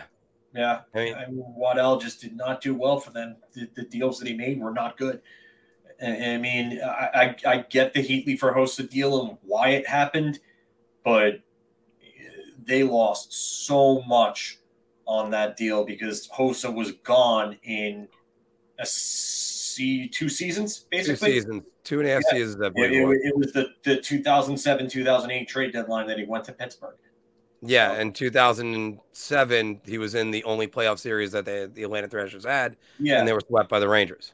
Yeah, and the Rangers absolutely neutralized him. Yeah, and then You don't get anything for Ilya Kovalchuk when you trade him. I mean, yeah, it was Berg Fours, a first-round pick, and nothing. They got nothing. I think Johnny Oduya was in that trade too. Yeah. All right. Just terrible. All right. So that'll do it for Big Apple Hockey's Bar Talk, everybody. Well, once again, don't go to the liquor store. Have it come to you. Make it a Drizzly night. Click the link in the description below that we have right there. More importantly, there was a segment that I've been waiting to do for a while, and I'm actually very enthusiastic to get to it. It'll be one of our impulsive reactions. We're going to be asking the questions, why is your team not going to win the Stanley Cup? Sorry, I had the wrong video. There it is. Calm down. Get a hold of yourself. Doctor, you're one on the phone. Chill. Simmer down now. I'm freaking out. Okay, because like I said, I've been waiting to do this one for a while, and I couldn't wait for that. By the way, everybody, if you want some good, great hockey equipment, great selection, low prices, go to Pure Hockey. Click the link in the description down below. So, I've wanted to call this. I've got a bad feeling about this. Do the Star Wars lines, but guys, I'm just going to ask the question with each one of the playoff teams. We're going to be as quick as possible on these. Why won't your team win the Stanley Cup, and what can they improve on? Phil, I'm going to start with you because I'm going to start with the New York Rangers. Why aren't the Rangers going to win the Stanley Cup? Well, there's a multitude of things. I will say the lack of attention to detail on defense is probably the most glaring of all issues. They need to start playing a much better team defensive game. And it's not just the defense, it's the forwards too. Gerard Gallant is a big issue because I don't trust him with lines. And his lack of adjustment really, really concerns me. He just doesn't seem to know how to make adjustments when, the tough gets going. Jacob Trouba is a big issue. His play drags down Keandre Miller, and Keandre Miller has not been great as of late either. He's been running around way too much out of position. I got to say that the lack of shutdown defensive forwards in the forward group is a big concern. I mean, I love that kid line and the way that they could forecheck, but you're telling me if you had someone like Phillip Danault on that third line over Philip Hedl, would you trust this team a lot more? I think I would. I like Trocheck, and I thought that he was going to come in and be a better defensive forward, but I think defensively he's left a little bit to be desired. I'll give that he's been playing with, Artemi Panarin, who really has not been a great defensive player this year. He's been better in previous years than he has this year. And then now you got Patrick Kane on that line too, who is just a defensive dumpster fire. I just think that they're a little too one-dimensional, and I also think that they're a little too soft. I think that they just don't get enough physicality from certain guys. Like Kane's not going to play physical. The question really with Kane is, can he play through the physicality? That's really the question. And Chris Kreider, your boy, he plays like Casper the Friendly Ghost. He doesn't hit anybody despite being 6'3", 230, being one of the fastest and strongest players in the NHL. He plays like a guy that's 5'6". He plays like Yvonne Cornwell. You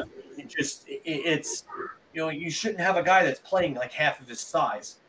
Artemi Panarin and Patrick Kane, are they going to be perimeter players come playoff time, or are they going to actually try to fight for pucks? Because that game against Boston, they didn't look like they wanted to play at all. And just this team needs more heart, it needs more soul, needs more determination. And I really have – if they could beat the Devils, great. Can they beat the team that they're going to play in the next round after that? Maybe. But is Igor Shesterkin going to be Igor Shesterkin, or is he going to be this flip-flopping fish out of water that just is giving you great game, then crap game, and you don't know what you're going to get from one game to the next, because if that's going to be the case, nothing else is going to matter at all. It's not, don't even bother at that point. The analysis ain't going to matter. But, you know, the real question is, when they get to a team like Toronto or Boston, if they get to the conference finals, because they're going to face one of those two teams, are they really going to have enough to deal with the heavy type of hockey that they're going to deal with when they get to that point? I don't know at this point. I don't know. Unless somebody gets these guys to grow a set of balls, I really don't know. I might need to take another helmet toss from Jacob Truba. Anthony? I'll keep it quick because John already said a lot of it, but they won't win the Stanley Cup because Igor Shesterkin is not playing to an acceptable level. Their overall team defense doesn't help him out and help his cause. They played way too loose. And like John said, I question if Panarin and Kane, are going to do what you need to do to win in the playoffs and engage more physically and really back check and really give it 100% in all three zones, not just the offensive zone. And their overall just grit. Those are the reasons why. I would have to say one of my things on this is, can Gerard Gallant get them to play tough hockey? And can Gerard Gallant get them to play the way he wants? Because I don't know if he's going to come up with the right combination, or worse, bail on the combinations that he comes up with immediately. Because I don't know what Gerard Gallant's going to do. He's such a... I like the guy so much, but it's frustrating because you don't know what your line is from minute to minute. And this is where I talked about adding Patrick Kane would be a problem. I'm still on the bus. You got me on the bus. Now I'm excited for it, but I still have to say this. Now you got Capo Caco not playing on power play units at all. So you're going to get fans saying, why can't Caco score 700 goals and whatever? Like, dude, this is what's been his development. It's been demotion, demotion, demotion. Is some of it on him? Maybe, but I don't know. The one thing that I don't get is he just made two big dumb moves to me, and actually one big dumb move and another move that I think he needs to change. So the big dumb move is the power play lines. You took all the passers and put them on power play 1. And you took all the shooters and you put them on power play 2. Why would you do that? Yeah. Why? Are you forcing someone to shoot the puck? If that's the case, why are you taking the number 2 power play goal scorer in the league and putting him on your second unit? What are you doing? Like, someone, make it make sense to me, please. And is the second unit really going to... From a struggling, middling of the pack power play and putting him on your second unit and giving him less time so you can put two passers in Panarin and Kane on power play 1. Amazing. And the other thing that needs to be done, the thing that he needs to do, is Panarin and Kane are two defensive liabilities right now. Break them up. Put Kane with Zibanejad and Kreider, because not only do you take defensive liability number 2 off of that line, you put him with a better defensive player in Mika Zibanejad and Chris Kreider.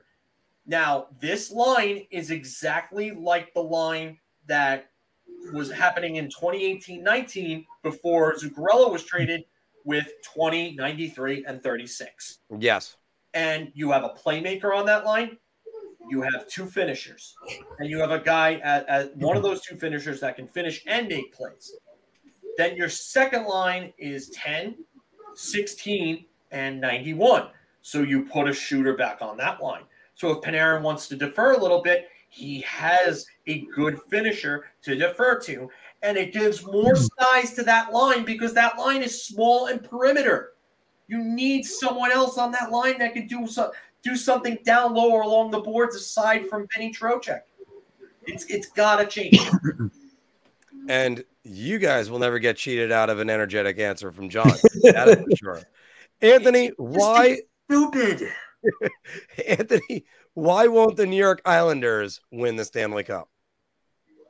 I mean, well, it's because, you know, they're going to, in all likelihood, be a wild card team unless, you know, the Rangers really come unglued here against the Penguins and the Islanders, you know, can make some headway on them. But, you know, they're going to have to play. They're going to have to play a really good team, likely in the first round, either the Boston Bruins if they fell to wild card two, or the Carolina Hurricanes, and if they stay in wild card one. Both those teams are very, very good, especially Boston, and they're on a league of their own pretty much. You know, there's really no. I don't know if you have this question for the Bruins, Mark. But if it is, I might have a hard time coming up with something that might be called reaches. But no, really though, they'd have to go through a team like the Bruins and the Hurricanes in the first round, and even if Ilya Sorokin was able to steal a series, which I do think he has this you know ability to do, then you're going to have to go through another juggernaut in the next round, and I think. You know, it may take a lot out of him if that happens. So it's just too much to overcome. And then also too, on the flip side of that is, you know, some of their, you know, they don't score as many goals as some other teams. I know come playoff time, it's more tighter checking and they're not high scoring games, but still you want to be able to have a lot of guys that can put the puck in the net with, you know, regularity. And the Islanders really just have Horvat, Nelson, you know, and you know Barzal to an extent if he comes back. So those are the main reasons. Again, more specifically, it's just because if they get in, they're going to have to go through a lot of really good teams to go all the way, and that's going to take a lot out of them. Phil, why won't the Islanders win? They're going to be a wild card team, and they're going to face two really good teams in either the Devils or Carolina or Boston. And if they face Boston, I think their only hope at that point is Sorokin sealing that series. And Allmark is inexperienced in the playoffs, but I don't know with the way that this team is just going. And you know what? Taylor Hall's going to be out, but then you bring in Tyler Bertuzzi to help out at that point. And it's like they don't lose a beat. It's just, okay, another cog, just next man up, next cog in the machine. Here you go. Machine keeps rolling. Russian machine never breaks. You know, they just – that's what Boston is right now. Carolina, I think, can play a game sort of like the Islanders and play it at a faster speed. I also think the Islanders just don't have the firepower offensively to outscore those teams. So I just – I can't see Sorokin blanking Carolina or Boston 1-0 or winning 2-1 every game in that series. I can't. I mean, I know he's capable of doing it, but I don't see it. So I just think it comes down to firepower. And I think come playoff time, I think that better teams are going to start playing against that third pairing. And the third pairing is really going to be the Islanders' downfall. I know that they're not going to play a lot because it's just going to be, you know, obviously their top pairing, you know, Pelican Pollock, and then you know your Dobson is going to be on that second pairing, but that third pairing, I think teams will take advantage of that. I'm not comfortable with someone like Sebastian Aho or you know someone like that playing minutes in the playoffs. I think if they would have gotten another defenseman at the deadline, I think I would have a lot more confidence in them. But just for me, that it's tough to see Sorokin stealing a series from Boston or Carolina. I'm going to say that it's probably going to come down to the scoring depth. If they're the team that was before this 11-game stretch started, then they're not going to last long in the playoffs. It's going to be a waste of 8 days, sort of the way Daryl Sutter said it last year about Colorado. Now, if they're the team over the last month, they're going to give Boston, New Jersey, or Carolina a hell of a fight. We'll see about that because we're going to get down to why Carolina is not going to win the Stanley Cup. and they're a hell of a team. Oh, by the way, all these teams are hell of a teams. It's just we're giving you what we don't like about each team. And I'm going to say this about Carolina, and I saw it with the Rangers series last year. Rod Brindamore did not want to make adjustments. And when it push came to shove, change around their power play. They had a couple power play goals. They won that series in 6, maybe even 5. But instead, he's stayed with what his game plan was, and the Rangers won every single home game. Don't worry, we haven't lost a game at home all playoff. That's what his thinking was. And then they lose game 7. That's you can't have that again. He's got a deep team. He's got to make adjustments if that happens. Anthony, why won't Carolina win? I still go back to I think they could have used another difference maker at forward. I know that listen, Svechnikov, Aho are really good. You know, Teravainen's good. I mean, Stahl's really good at shutting down other teams' top lines. And obviously you can't forget Marty Necas, but I don't know if they have the level of skilled forwards to go up against a team like Boston if they have met in the conference finals, who's really, really good defensively and can also, you know, really score a lot of goals too. Anderson and Ranta, I mean, while it's not a bad goaltending duo, I don't know if it's a duo that wins you a Stanley Cup. I just don't. And then also too, again, a team like the Devils, if they had to cross paths with a certain point, I think the Devils can match the Hurricanes' speed and even have more skilled forwards. So, Philk, what do you not like about Carolina? Scoring depth, right off the bat, scoring depth. I mean, you look at this lineup this year and their stats, and you're saying to yourself, "Wow, some of these guys are just not giving you enough." Marty Necas is having a real good year. It looks like he's turned a corner. He's breaking out. Sebastian Aho is about a point per game. And that's what you expect. He's going to give you good two-way hockey. He's your number one guy. Andrei Svechnikov, 54 points in 62 games. That's nice, but only 22 goals. That's a guy that you expect to try to break the 40, maybe 45 goal mark. Brent Burns is 50 points, having a real good offensive year, showing that he still has it at 37 years old. But I don't trust him defensively come playoff time. I don't. I think as a defensive corpse, I think they're a worse unit. I really don't. They don't have guys like Vinny Trocheck and Max Domi on this team. And I'm not going to say Max Domi like he was a big, big difference maker last year because he wasn't. But it goes to the depth that they had. And they do not have that depth anymore like they did last year. And that's going to be the biggest thing. And not only that, but you have two goaltenders that have a 907 and a 906 save percentage. And their goals against are also almost identical, I believe, at 232 and 233. No, sorry, 2.32 and 2.35. You know who has a 233 goals against and actually has a better save percentage than them both? Their third stringer, Pyotr Kochekov. Mm-hmm. Kochekov, sorry. I call him Kochekov all the time for whatever reason. But Kochekov, sorry. But it just, you have, and it's not even counting like the amount of penalties that team takes, because they took a ton of penalties against the Rangers. And they allowed the Rangers' power play to get back into it. And that's really a big part of what helped them win that series last year was the amount of power plays that they got from dumb penalties from Carolina.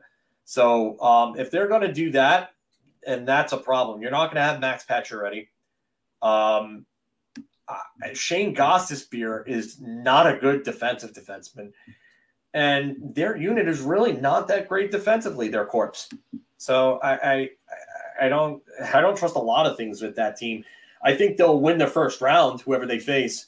But after that, I think it's a crapshoot for Carolina. Anthony, by the way, whenever anybody praises Sebastian Aho, I'm sorry that it's not yours. So yeah. He'll forever be the other Sebastian Aho. All right, we're going to speed these up a little bit more. Anthony, why won't the New Jersey Devils win a Stanley Cup? Goaltending, Vitek Vanecek, unproven, and just the overall experience of the Devils. I mean, how you don't really see often where a team the first time they make the playoffs with a good young upcoming team go all the way right away. It's really you take your lumps, you learn from it, you get better after every year. And I think Devils, their star players like Jack Hughes and Dawson Mercer, Jesper Bratt, Sharon Govich, none of them have playoff experience. And I think that goes a long way in the playoffs the first time you're playing in it. You have a lot to learn. So those are the two main reasons why I don't see the Devils winning the Stanley Cup. Phil, anything to add on that? Their defensive corps is not really a great unit. I mean, Dougie Hamilton's having a hell of a year, but I mean, after that, what are you looking at? Ryan Graves, Damon Severson, Jonas Siegenthaler. On paper, it doesn't look good at all. John Marino, he's been decent, hasn't been great. He's missed some time. He's only played 46 games. I'm not trusting that defensive corps come playoff time. The defensive forwards are really good in Jersey. I love the up-tempo game and how they send everybody. But come playoff time, and we saw this with Carolina last year, you're going to send, and attack in waves. The way to beat that is transition. And if you catch them in transition, you catch them with their pants down, and that unit's going to get exposed. And this is the first time that this team is going into the playoffs, as we talked about, inexperienced team. You're asking an unproven goaltender to take on those type of high danger chances in a high pressure situation come playoff time. And to me, that just spells disaster. And they're going to get better, and they're going to be a real good team going forward. They're not going anywhere. So everybody who hopes that this team is just a flash in the pan is unfortunately going to be disappointed. But this year, it seems like a Molotov cocktail of destruction. Yeah, they're going to be building for years. I still think it's Vitek Vanecek has got to be the biggest question mark. Can he withstand the playoff grind? It's a different beast, and he's actually going to be establishing career highs in games played, I believe, from this point out the rest of the season. That does factor in. Why won't the Pittsburgh Penguins win the Stanley Cup, Mr. Filkowski? Tristan Jarry. Hi. Everybody's favorite whipping boy, Tristan Jarry. We just say the goaltending overall is just atrocious. I like the moves that they made to bring in depth. I don't know how much of a difference they make, but again, goaltending is the biggest thing for them. They've also played a lot of hockey over a very long period of time. So Pittsburgh is going to have, and not only that, but they're going to be a wild card team. And it's likely that they're going to face Boston. And Boston is going to absolutely kick the ever-living shit out of them in a series. And I would love to see Pittsburgh upset them, actually. That's the one time I would root for Pittsburgh, because they would take out the best team in the league, and then all chaos would ensue. But, the thing that gives you is the power of belief. And the power of belief is a very, very strong, very, very strong component. We saw that with the 2014 Rangers. They beat that heavily favored Penguins team. Yep. The galvanizing moment, Marty St. Louis' mother's death. And that team believed that they could win it all. And they beat Montreal. And they came close. So, if Pittsburgh beats Boston, oh, man, it shakes a lot of things up. And it also makes you wonder about, Pittsburgh being like Randy Marsh in South Park, rolling around with the gigantic balls on the wheelbarrow. Oh, just a buffalo soldier in the heart of America. You can see the gif right now. So, but yeah, I think it's goaltending ultimately, and just facing a much better team that's going to kill them. Anthony. Tristan Jarry is not good in the playoffs at all. They don't defend well at all. I know they won last night, but look, they were down 4-0 to Columbus Blue Jackets. I know they came back and won, but still, it just goes to show, how porous they are at times on defense. Again, if they get in, you know, may play the Bruins in the first round. The Bruins will absolutely wax them with their goaltending and defense. End of story, end of discussion. You know what? We'll make it a clean sweep. We know I don't believe much in Tristan Jarry, but, you know, I'm going to say this also, and I think Anthony touched on this just now. This is the most inconsistent Pittsburgh team I've seen possibly since 2015. And they were usually the staple of consistency, especially under Mike Sullivan. This is not the Mike Sullivan team that I remember for the last 8 years, 7 years. Cause I think it was 2015, 2016. He took over for Jonathan. 15, 16, yes. Yeah. And then of course they went on to win the Stanley Cup. All right. Here's the one that we're waiting for, guys. Why won't the Toronto Maple Leafs win a Stanley Cup? Anthony, go with you. He's chomping at the bit. I mean, Dubas pushed all the right buttons to give him every opportunity to win this year, but to actually finally get out of the first round. But I still question their goaltending, Samsonov and Murray. They've actually played better than I gave them credit for before the season started, but still don't really quite trust them. And the other piece, boys, is the mental aspect of it. They've known what's happened to them the last, many, many years in the first round. And even though I think they're a better team than all those other years, that still lingers until they finally win a series. That's going to be in their head, that mental game of not getting the job done. And let's say they go up again in a series. How many times in the last couple of years where they were up and they were like, wow, the Maple Leafs are going to finally win, and they choke each time? And that's going to play a part too if that occurs again. I think hockey is a very fragile, mentally fragile sport, which you could say in all sports. The mental aspect of it plays a big role. But specifically right now for the Maple Leafs team, I think that looms large for them. But between that and the goaltending, also playing a very experienced Tampa Bay Lightning team that knows what it takes to get it done, doesn't equal a recipe for success. Philk. Goaltending, and that's the biggest issue. I don't trust either of their goaltenders. I don't, and especially being that they're on a crash course for Tampa. And I know Tampa's playing like crap as of late, but I am not taking their goalies over Andrei Vasilevskiy come playoff time. I'm not stupid enough to do that. You couldn't get me drugged up enough to do that. So the biggest thing I see with Toronto otherwise is their big guns have a history of not producing come playoff time. And that to me is the biggest thing. It's like I always look back at Mike Gardner, super talented, super skilled, great goal scorer, great skater. But he didn't have that extra gear come playoff time. And I don't know if I trust any of these guys come playoff time. And it's kind of scary to think about when you have talents like Marner and Matthews and Mitch Marner's he's a great, great two-way player. He really is. I mean, he should get serious Selke consideration. But, have you seen the playoff numbers on these guys? Because it's just – they're not good. They're not good. They are not good at all. And part of that is I think they faced Boston 3 times since in the Matthews era. I think it might be 3. It might just be 2. But, I mean, that's a lot. And you're up against Patrice Bergeron the entire time. My answer is going to be the goaltending and the road that they're going to have to take.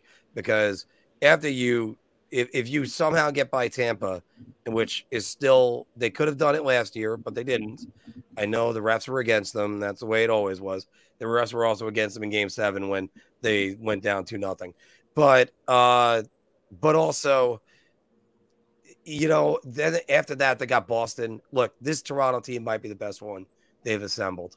And they should have been over this a while ago when it was the bubble. But now we're still asking questions about this now.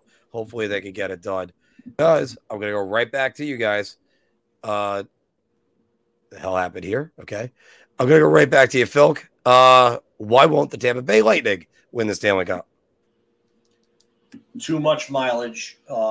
They have way too much mileage, and they've lost a ton of depth over these last two seasons.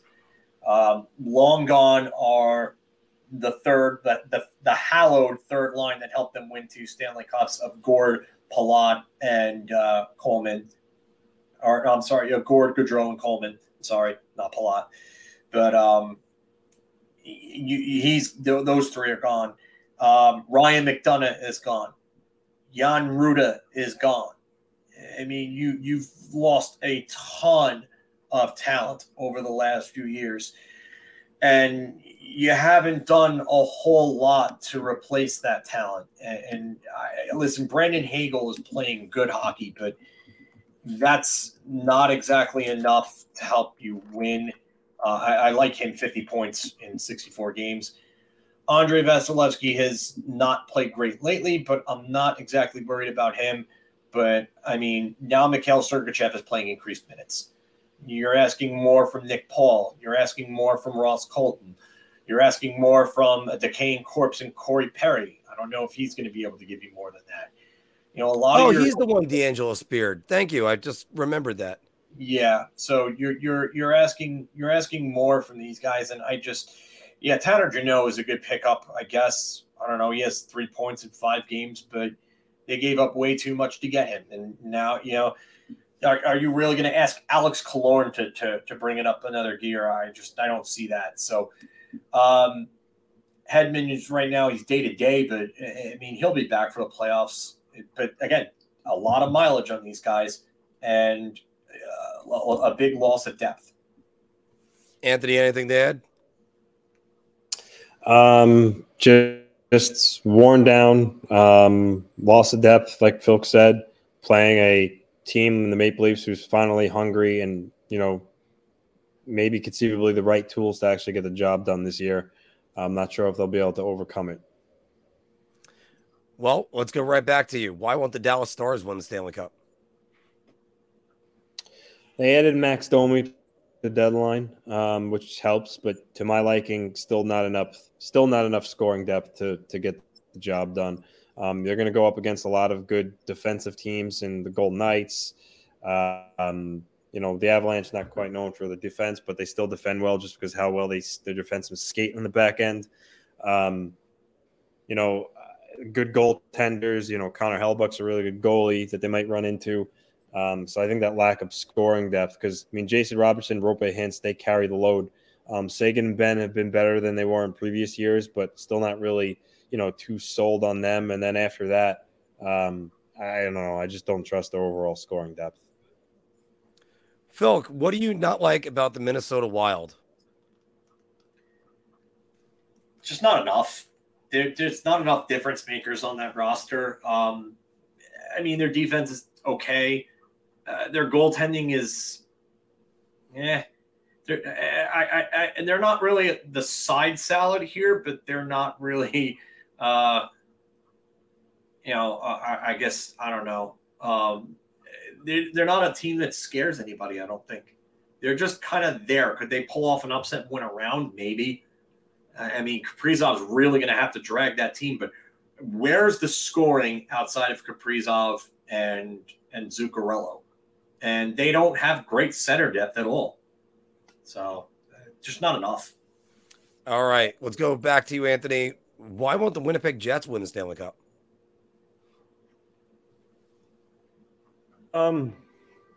Outside of Josh Morrissey, I'm not really a huge believer in their overall defense. I do like their forward group, Connor and Scheifele, Dubois, Wheeler still, could still contribute. I know Perfetti's injured. I don't know if he's coming back, but I think they got enough offensive firepower, especially with the additions of Niederreiter. But for me, it's more so just their defense. I do like Connor Hellebuyck a lot, but over a 7-game series, I'm not sure, how that defense is going to hold up against some of the, higher octane teams in the West, and also teams that have big bodies that really bang and put a toll on your defenseman night in and night out.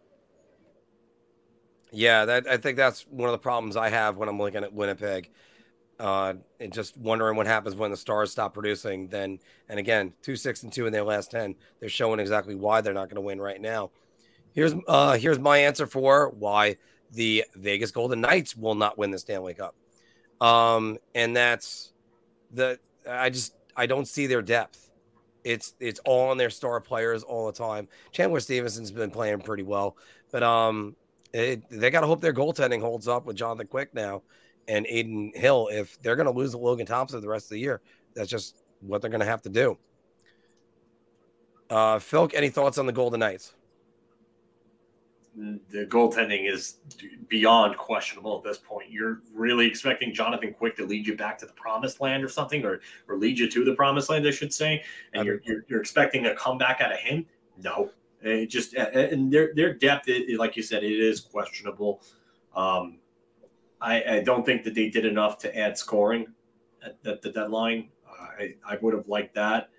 I think they could use one more solid two-way defensive that can move the puck. Well, we're motoring along. We got about 5 teams left to do, guys. So, Philk, why won't the LA Kings win the Stanley Cup? You talk about a team that just does not have enough depth. It's LA. LA just does not have enough depth overall. I like Anze Kopitar. He's played great for them. He's having a real good season. I think he should be up for the Selke, but something tells me that Bergeron's going to win another. What a shock. Color me absolutely shocked there. But this defensive unit just really isn't that good. I like the addition of Gavrikov, but I mean, you're asking me if they're going to win with Phoenix Copley in net, Phoenix Copley or Jonas Korpisalo. I mean, come on. That goaltending is just not good enough. And, I mean, their forwards, where's the scoring depth after Fiala, Kopitar, and Kempe? Arvidsson? Yikes. Phillip Danault? He's more of a shutdown player. And then Drew Doughty and what else from the offensive end scoring-wise? Sean Darcy? Okay, fine, but nothing else after that. So, yeah, there's just not enough. Now, do all three of us want to take this one on at the same time? Why won't the Seattle Kraken win the Stanley Cup? Because I think we're all going to say one word together. Goaltending. So, all right. So that's going to be no goaltending on that one. And Anthony just got up for a second. So we're just going to get back to Edmonton. Why won't the Edmonton Oilers win the Stanley Cup, Phil? What seems to be the common theme here? Goaltending. Yeah. It just – another one. What's worse, Jack Campbell or Campbell's soup? Yeah. And that's what it's going to come down to. And it's – I love the Matthias Ekholm edition. I just don't think it's enough. I think they needed more on defense. I would have liked more legitimate shutdown forwards. Again, I wonder about their scoring depth come playoff time, and that's a thing. So you're going to ask McDavid to score 2 points per game again in the playoffs and still lose? I mean, it sounds nuts, but that's basically what they're going to have to do here. So, yeah, Edmonton for me, it's not enough depth, and it's goaltending. I'm going to have to save one for Anthony because we're going to go with the defending Stanley Cup champion, Phil. Why won't the Colorado Avalanche win the Cup this year? They're a team that lost significant amount of depth. Again, goaltending. I'm going to have to say goaltending again. We should probably just have it as a voice clip at this point. It's goaltending. But, I mean, did they get Gabriel Landeskog back for playoffs? And how is he going to look? Nathan McKinnon is just one of the 3 to 5 best players in the world right now. I mean, you know that he's gonna score come playoff time, but do I really trust Alexander Georgiev or Pavel Francouz to win it all? I mean, I know that they won with Darcy Kemper, but again, there's no Nazem Kadri anymore. They've lost other pieces. I don't know. I don't see the same impact this year as I've seen in previous years. And Kale McCarr, is not playing as good as he played last year, if you ask me. So yeah, he's had concussion problems as well. And as Brody is reminding you, you're going to do an honest press conference, the same thing that Connor McDavid said that began it all. Once again, my teammates let me down. Yeah. All right. And Anthony, why won't the Avalanche win the Stanley Cup? They're gonna win the Stanley Cup just because I love how the fans sing all the small things at every home game. It fires me up. I think for them, I know last year they won with Darcy Kemper in goal, which kind of can point to that you don't really maybe need an elite goalie to win it all. However, I don't think Gorgiev's the guy that's going to do the same for them this year. And also, too, I don't think they're as good overall as they were last year either. You know, obviously they lost Kadri and a couple other pieces, but between maybe a loss of depth and the downgrade from Kemper to Gorgiev, I just don't know if I trust them in the big moments in the playoffs. All right, and we have one last one, everybody, and of course, you know I've been saving it for the last. Anthony, I'll start with you. Why won't the Boston Bruins win the Stanley Cup?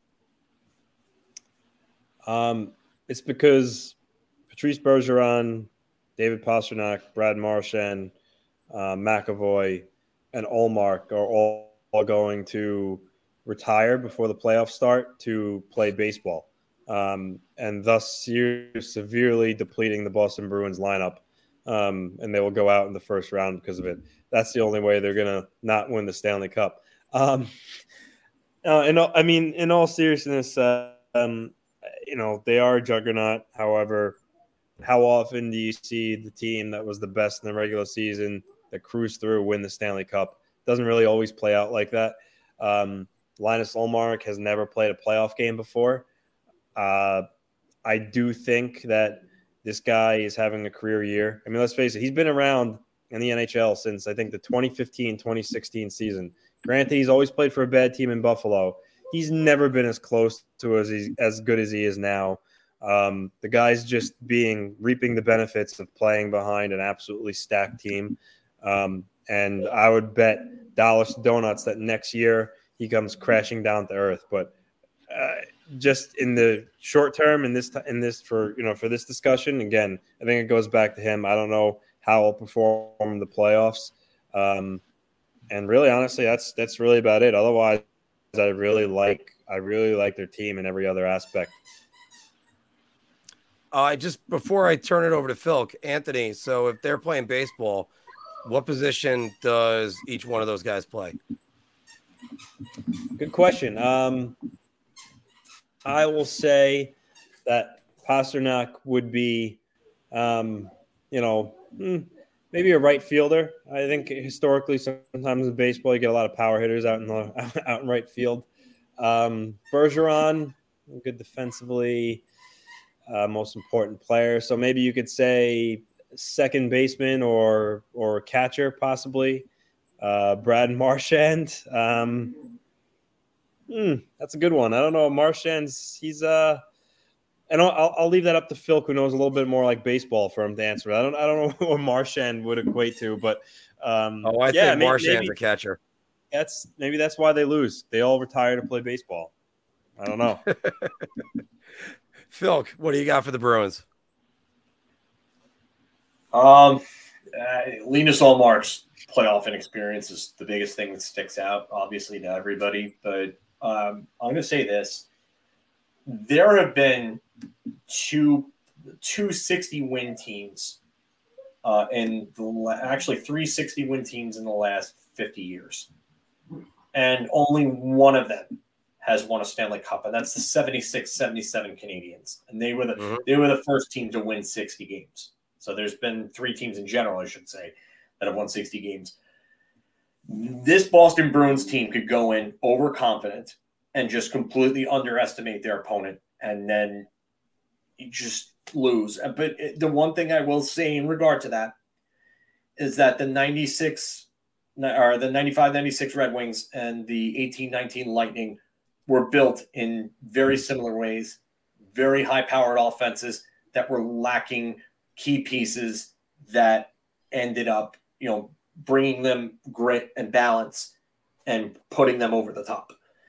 I don't think the Bruins are built like those teams. And that's the one thing that scares me in regard to it, because you could point to those teams.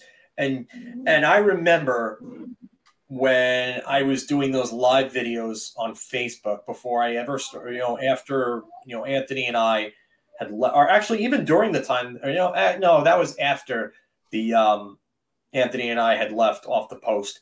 I was doing live videos on Facebook, and I was doing breakdowns of how similar the 96 Red Wings and the 19 Lightning were in the aspects that they had both just monstrous records, same builds, and they were both lacking that grit. And then how the teams would come back the next season and then, ended up winning.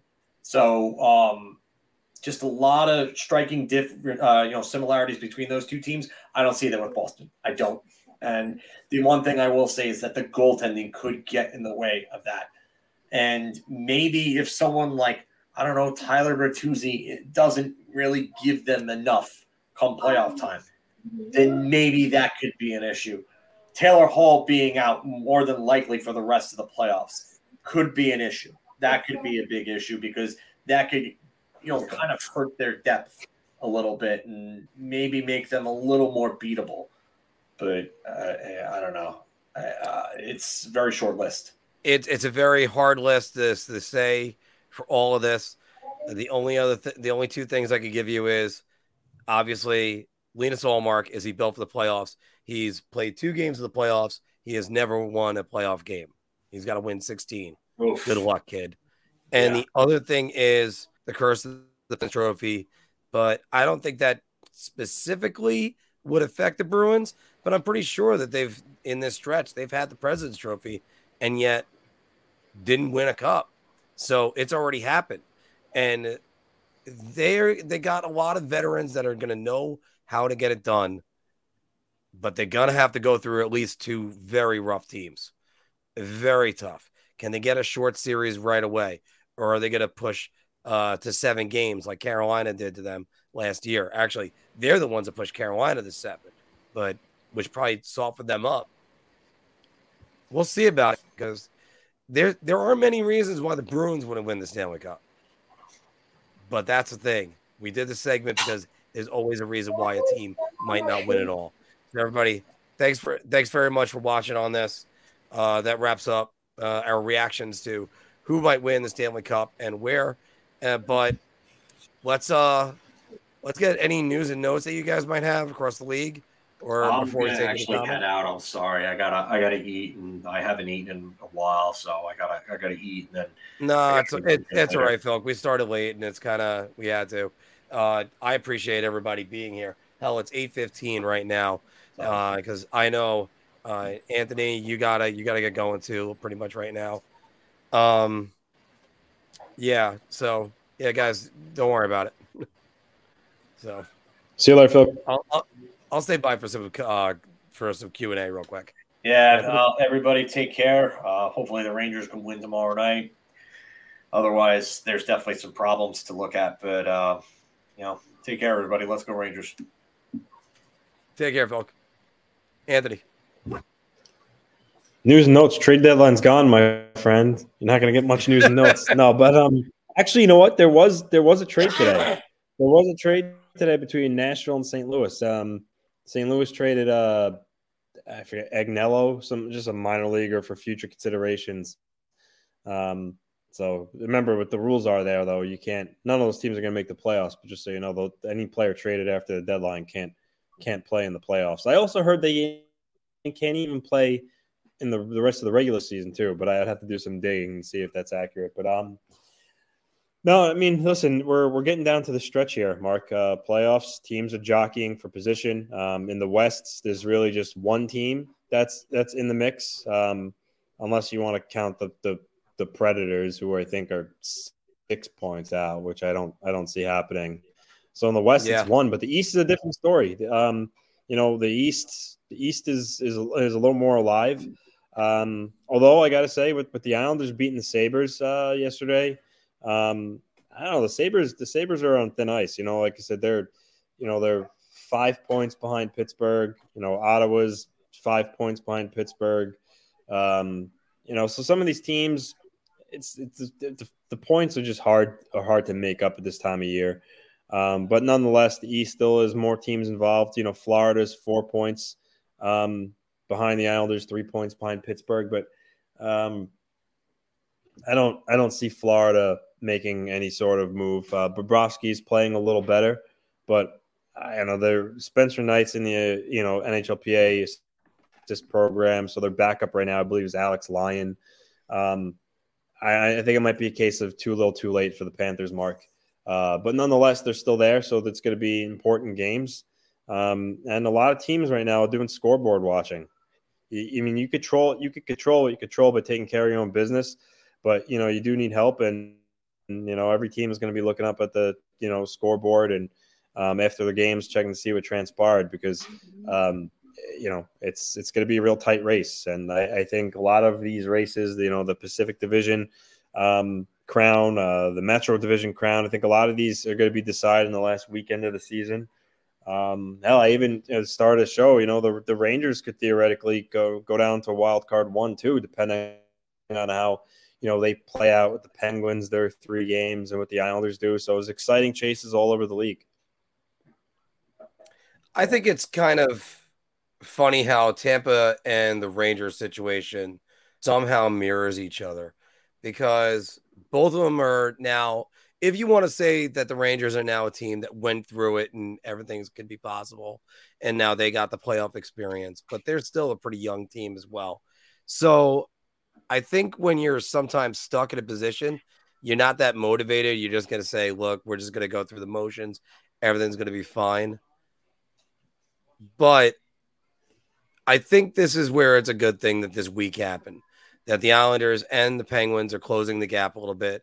Maybe it wakes the Rangers up and gets them, and this week of practice gets them back into the mindset of they've got to win more games and they gotta do whatever they have to do. Because I did say this Saturday, Anthony, that the Rangers are going to treat the next 19 games like a preseason, and they're just going to get their lineup in order. They're going to make sure everybody's healthy, and then that's going to be it. But if the Islanders close that gap, it's going to happen. And, Joe, you're right about that. They're a little bit soft.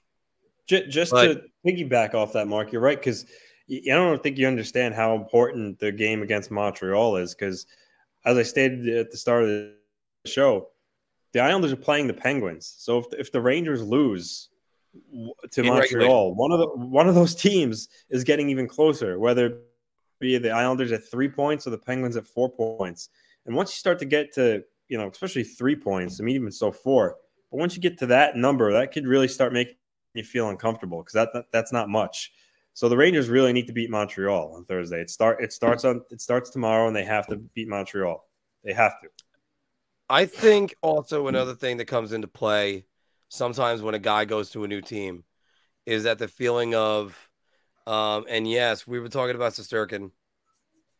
I think one thing that happens when a guy goes to a new team is that they end up trying to be very pass happy.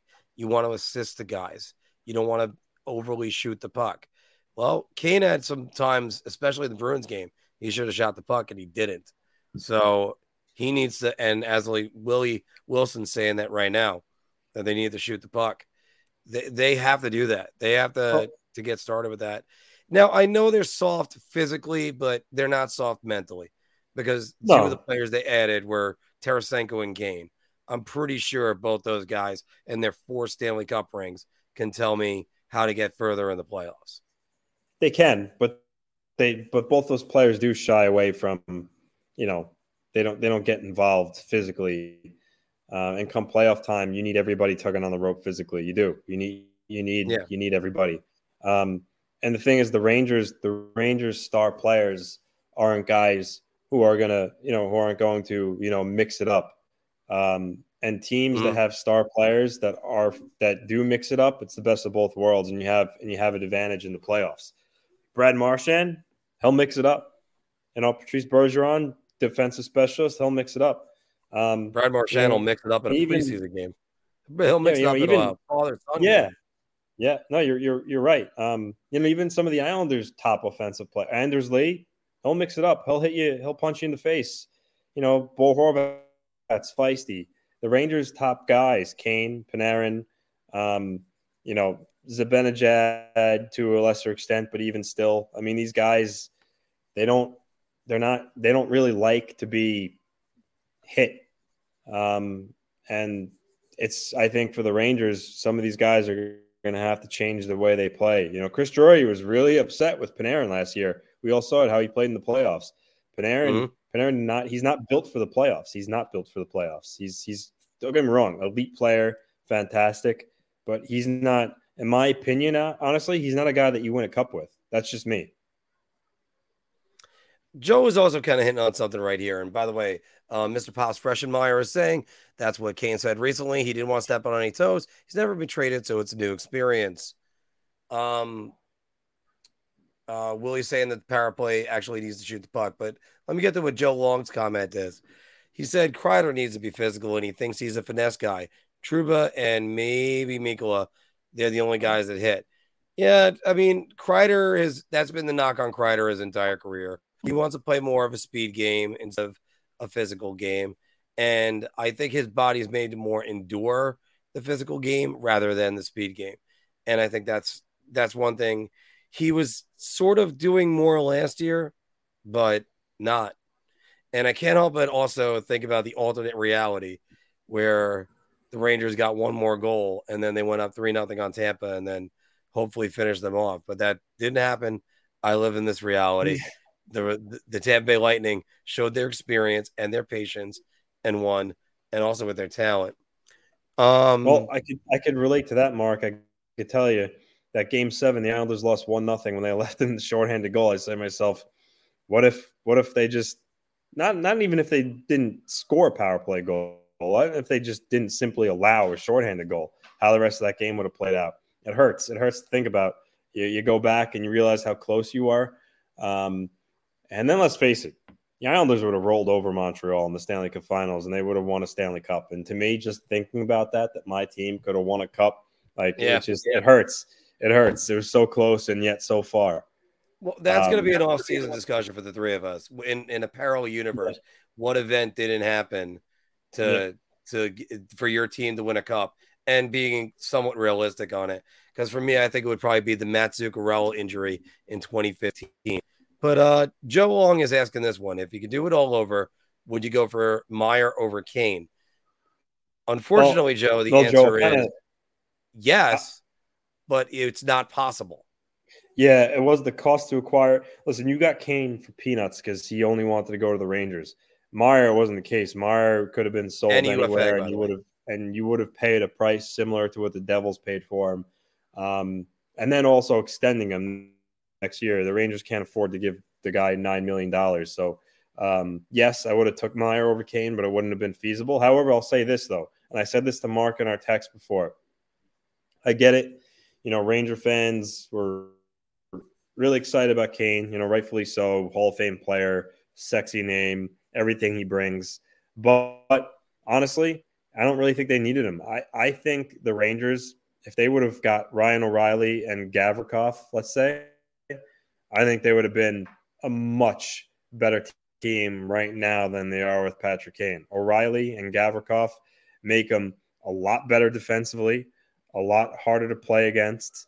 And then not only that, aside from being a face-off specialist, kill penalties, will hit you, shut you down. Ryan O'Reilly can also chip in offensively. And then you add Gavrikov, who could play defense, tough, big, move people in front of the net. It also is no slouch at moving the puck. Those two guys, no question in my mind, would have made the Rangers a much better team than just getting Patrick Kane. And also, as I always remind everybody, because I like using this graphic, make sure if you haven't done it already, leave us a like, appease the YouTube gods. We have 27 of them right now. We had over 150 for the Patrick Kane broadcast when we had that one on a couple weeks ago. But I do have to say, and trust me, I love me some Timo Meier. He's one of those guys. I would love him if he could don a Rangers jersey or the jersey of the team I root for. In this case, it is the Rangers, by the way. But if he was a New York Met, I would have been happy with that. But I do have to say the Rangers would not be able to fit him under the cap. They would not be able to put together a package. And next year, they would not be able to re-sign him. This is what happens when you sign Jacob Trouba to an eight-year, $8 million contract when you were bidding against no one. And he wasn't – I mean, he had the number one spot for a minute. He was the number one power play defenseman for a month. And they quickly moved to Tony DeAngelo, Adam Fox, back to DeAngelo, then back to Adam Fox. That should tell you all you needed to know. So, yeah, I would have loved it if I got him. And, again, I was beating the drum for Ryan O'Reilly. I thought that would have been a good choice. Once Kane became available, Anthony, I used the Ross and Rachel analogy. No, I mean, look, show. I get it. How could Drury say no when you have a guy like that essentially begging to play for your team? So I get that.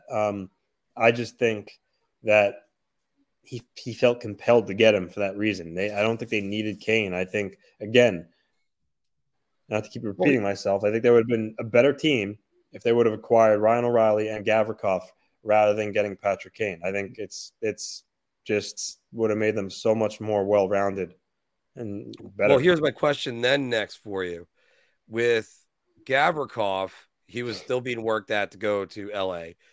O'Reilly was already on the Toronto Maple Leafs. What other choices were really going to upgrade the team? Oh, instead of Kane. Oh, I mean, at that point, then yeah. If you what? Yeah, Barbashev went. Yeah, they could have added Barbashev. Barbashev is a hard-nosed player that could still score. I just think that the assets that they could have. I mean, they didn't give much away to get Kane, but the point is, they could have used assets to get a player that I think that more would have been a more fitting need because. Defensively, Mark, Adam Fox is great. He's not obviously the most physical guy.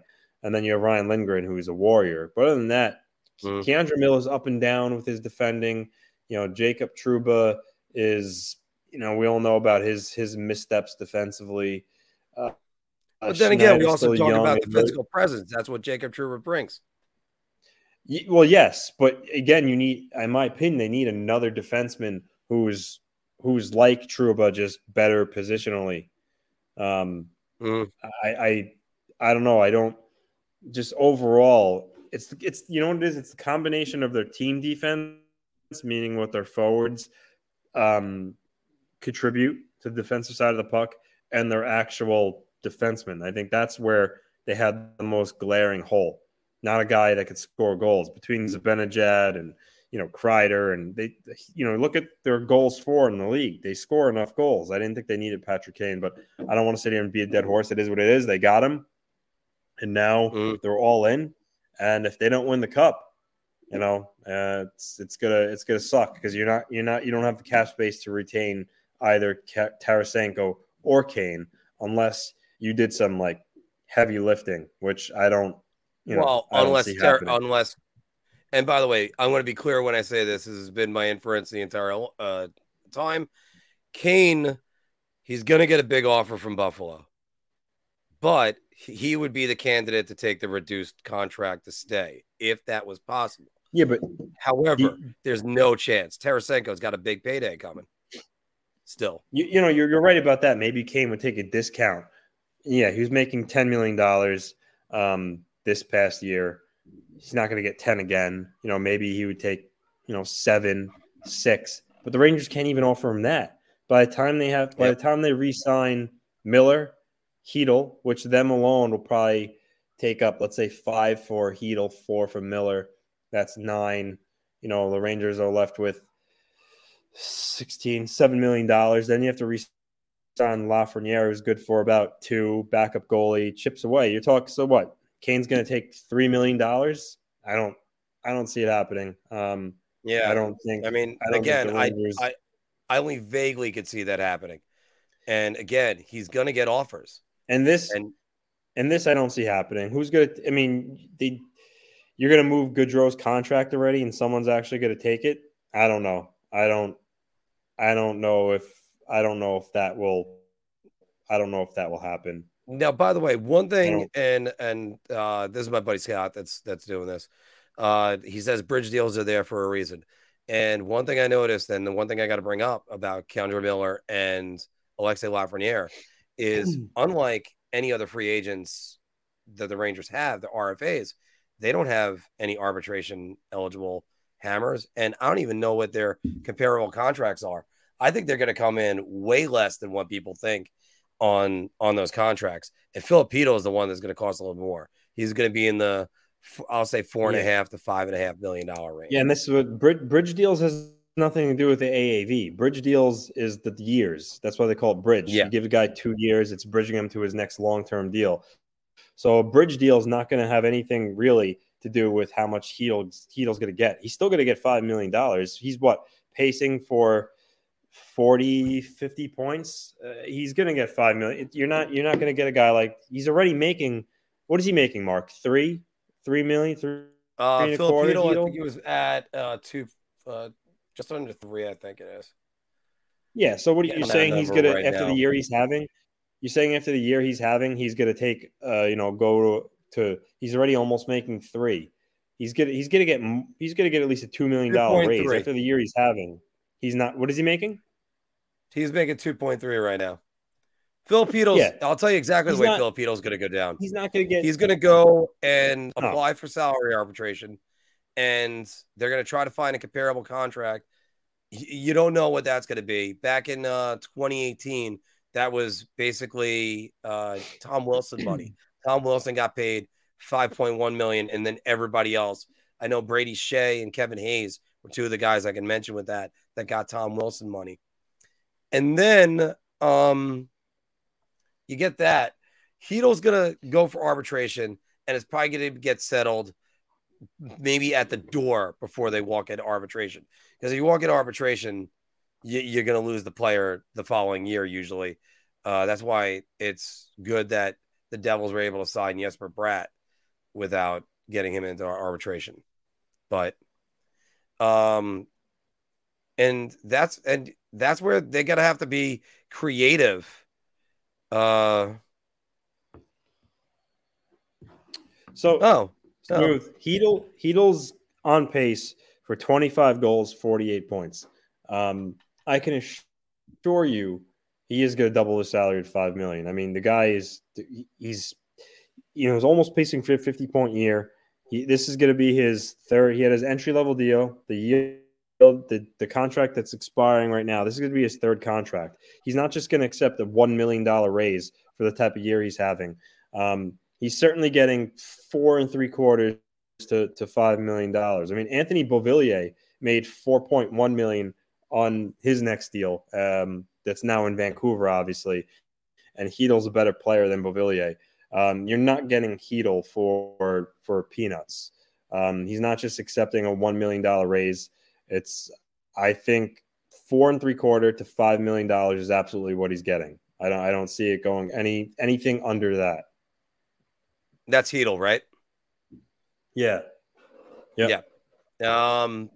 Because he's only at a 30-point season, and he was on pace for a while. I put up an article, Time to Drink the Hedl Juice. He slowed down immensely. His month in February was terrible and not really all that good.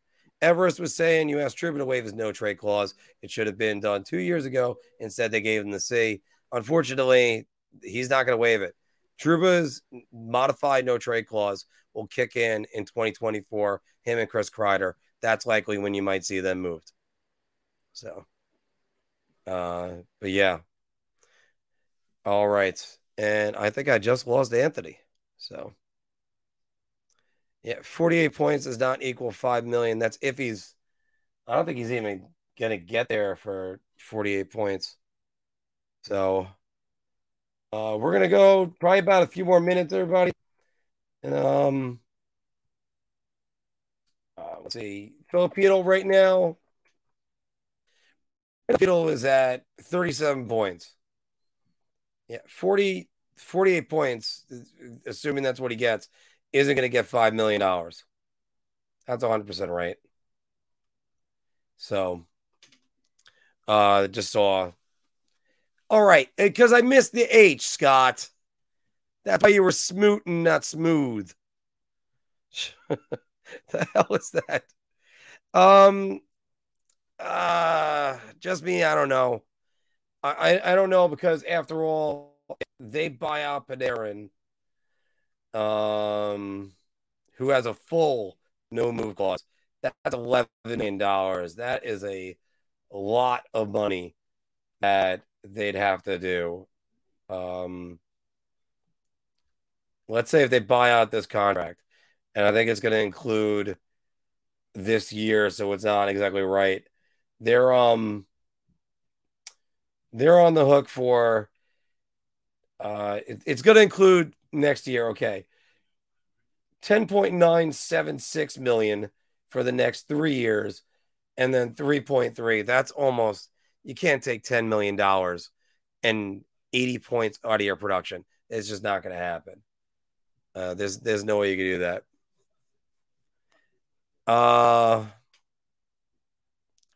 Yeah, that's another thing. They're going to have to get more production out of those guys. That's why I don't like, I kind of like what, don't like adding on the all-star team that they're doing right now.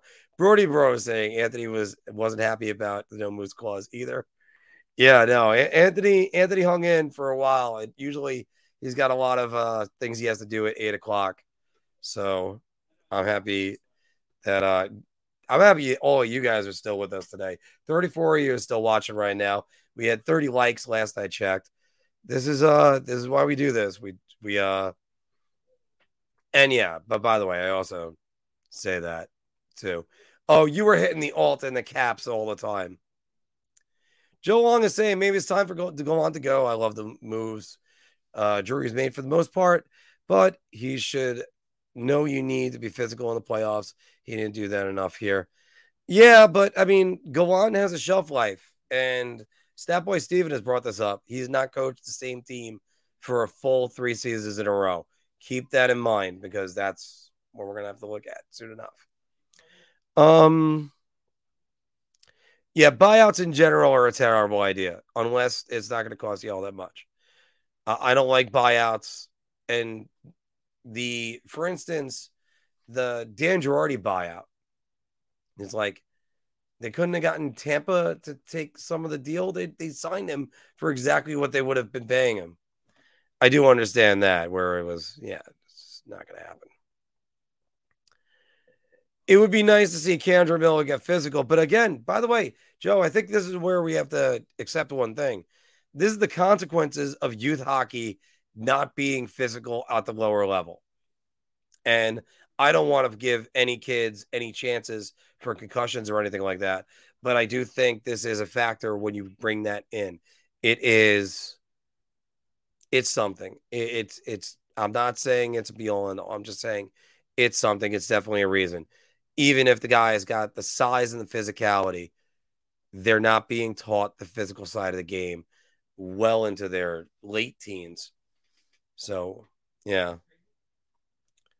Yeah, everybody keeps saying Goudreau will be gone. I don't know about that yet.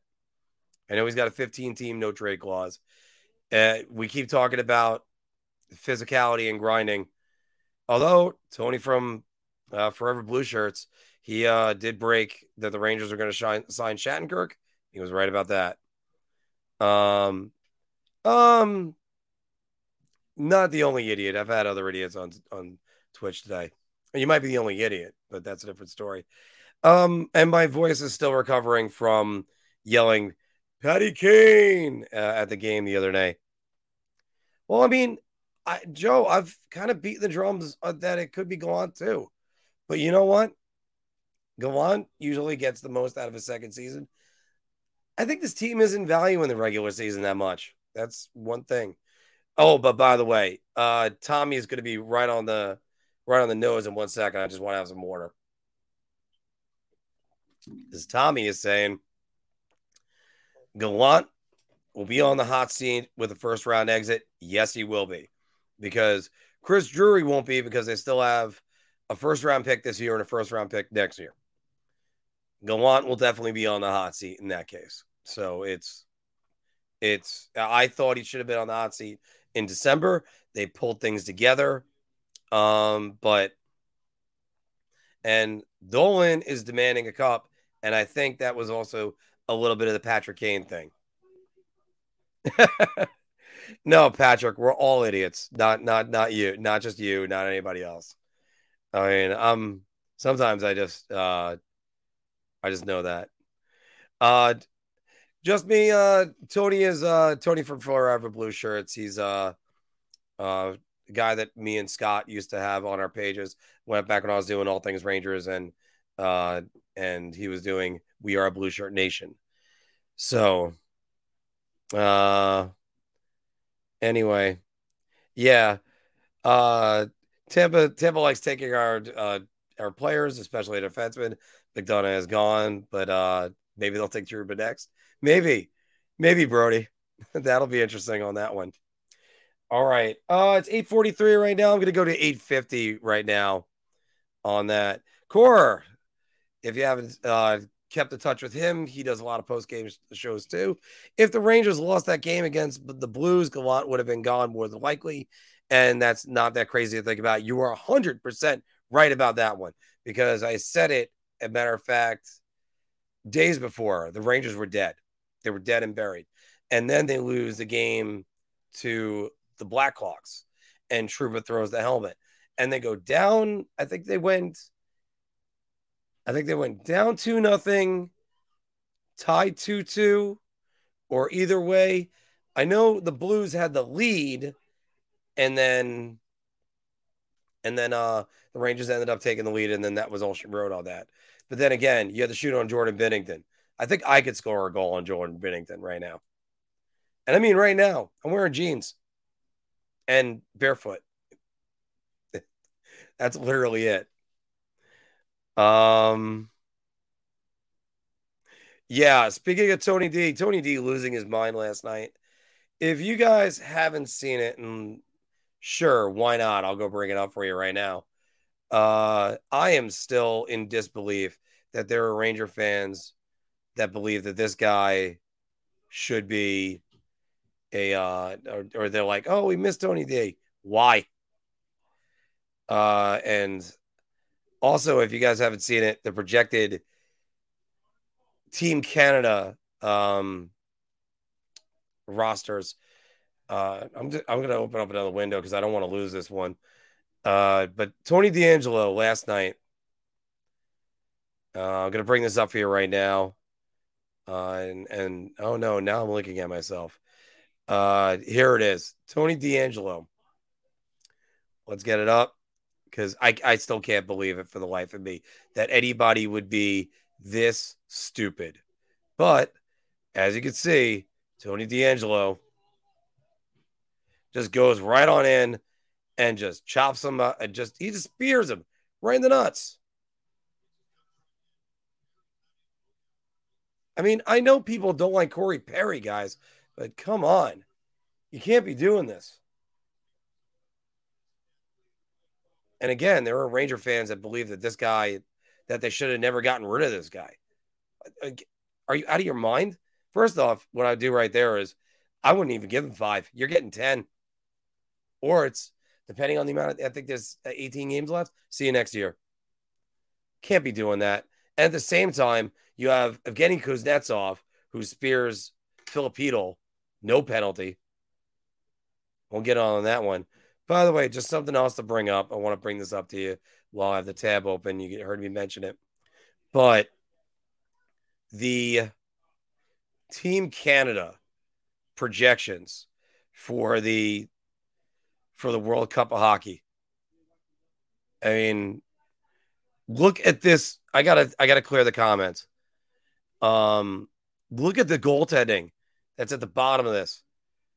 That is unbelievable. Carter Hart, Tristan Jarry, and Darcy Kemper. That's what they're saying could be the Team Canada's starting goalies. Compare this to the United States. I mean, Thatcher Demko could easily be the starter on Team Canada. Now, granted, by the way, with this, I couldn't help but look at this roster and think Trevor Zegras, not Chris Kreider, and or Brock Nelson, for that matter. You need two glue players at the bottom. It's not just an all-star team.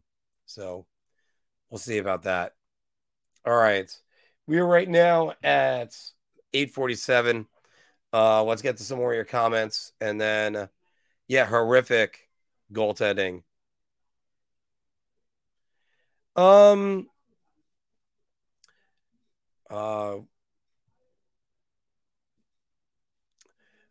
Because sometimes Everest, by the way, right now what you're saying with this comment, Mark, why do you think Trubo would not waive his no-trade clause? His wife can work in another hospital in Chicago.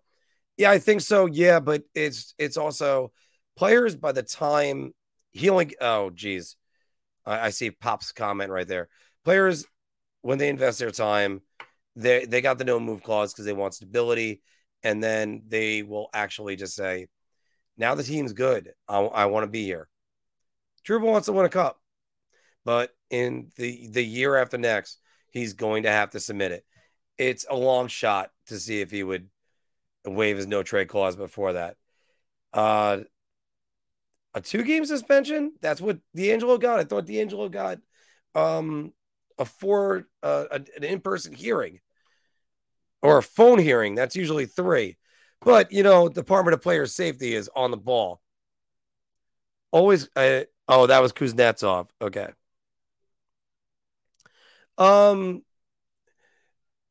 D'Angelo's comments, you'd have to research it. There's a lot of people that just said he said some racist comments. He didn't. There was something else he said that was inappropriate.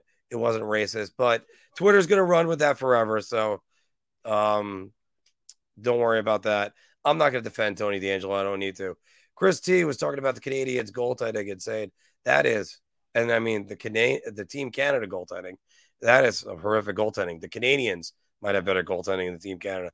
Yeah, Willie, you're right about that. Team Russia is stacked. Absolutely. Sergei Bobrovsky is not even making that team. Trouba may play. I don't know. We'll see what it's like at the World Cup. Oh, by the way, Cora, I like this one. I'm going to get on that in a second. Granny, it's always good to see you. Trying to listen to the Wild game, just popping in through. I'll watch the full thing tomorrow. Great, Granny. And good luck to your Wild today. And we just don't think they have the depth to go all the way, but we're going to see about that one. Back to Cora, he's saying spitting is more dangerous than spearing someone in the knots. Got to love the NHL. Oh, yeah. It doesn't make any sense. And there are people that said that Angelo shouldn't have been suspended for the elbow to the head he clearly was doing to Tyler Mott, who was facing him. Yeah. Oh, no, Montreal is going to have good goaltending.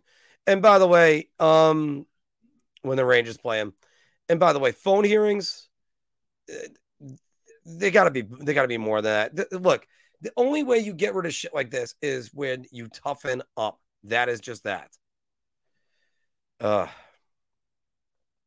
Brody Bro saying, yeah, I'd rather give up my $8 million a year than try to explain to my wife why I waived my no trade clause and why she has to work somewhere that she wanted to be. Yeah, this is also where. And good night, Patrick. I'm gonna be right behind you soon enough. This is also where I kind of say all the time, and we had this comment with Ryan Miller when he did the interview with us during the summer, and that's you get these guys, it's a family deal. It's not just about their career and what they want to do, because you can't just pick up and move your family all the time. It's just not going to happen, and not everybody is just going to live out of a suitcase like Jimmy Vesey, so... the Russian defense is terrible. That is going to be true. So, I mean, it's going to be a fun... by the way, it's still fun to watch, and hopefully they can catch a little fire, maybe even win around.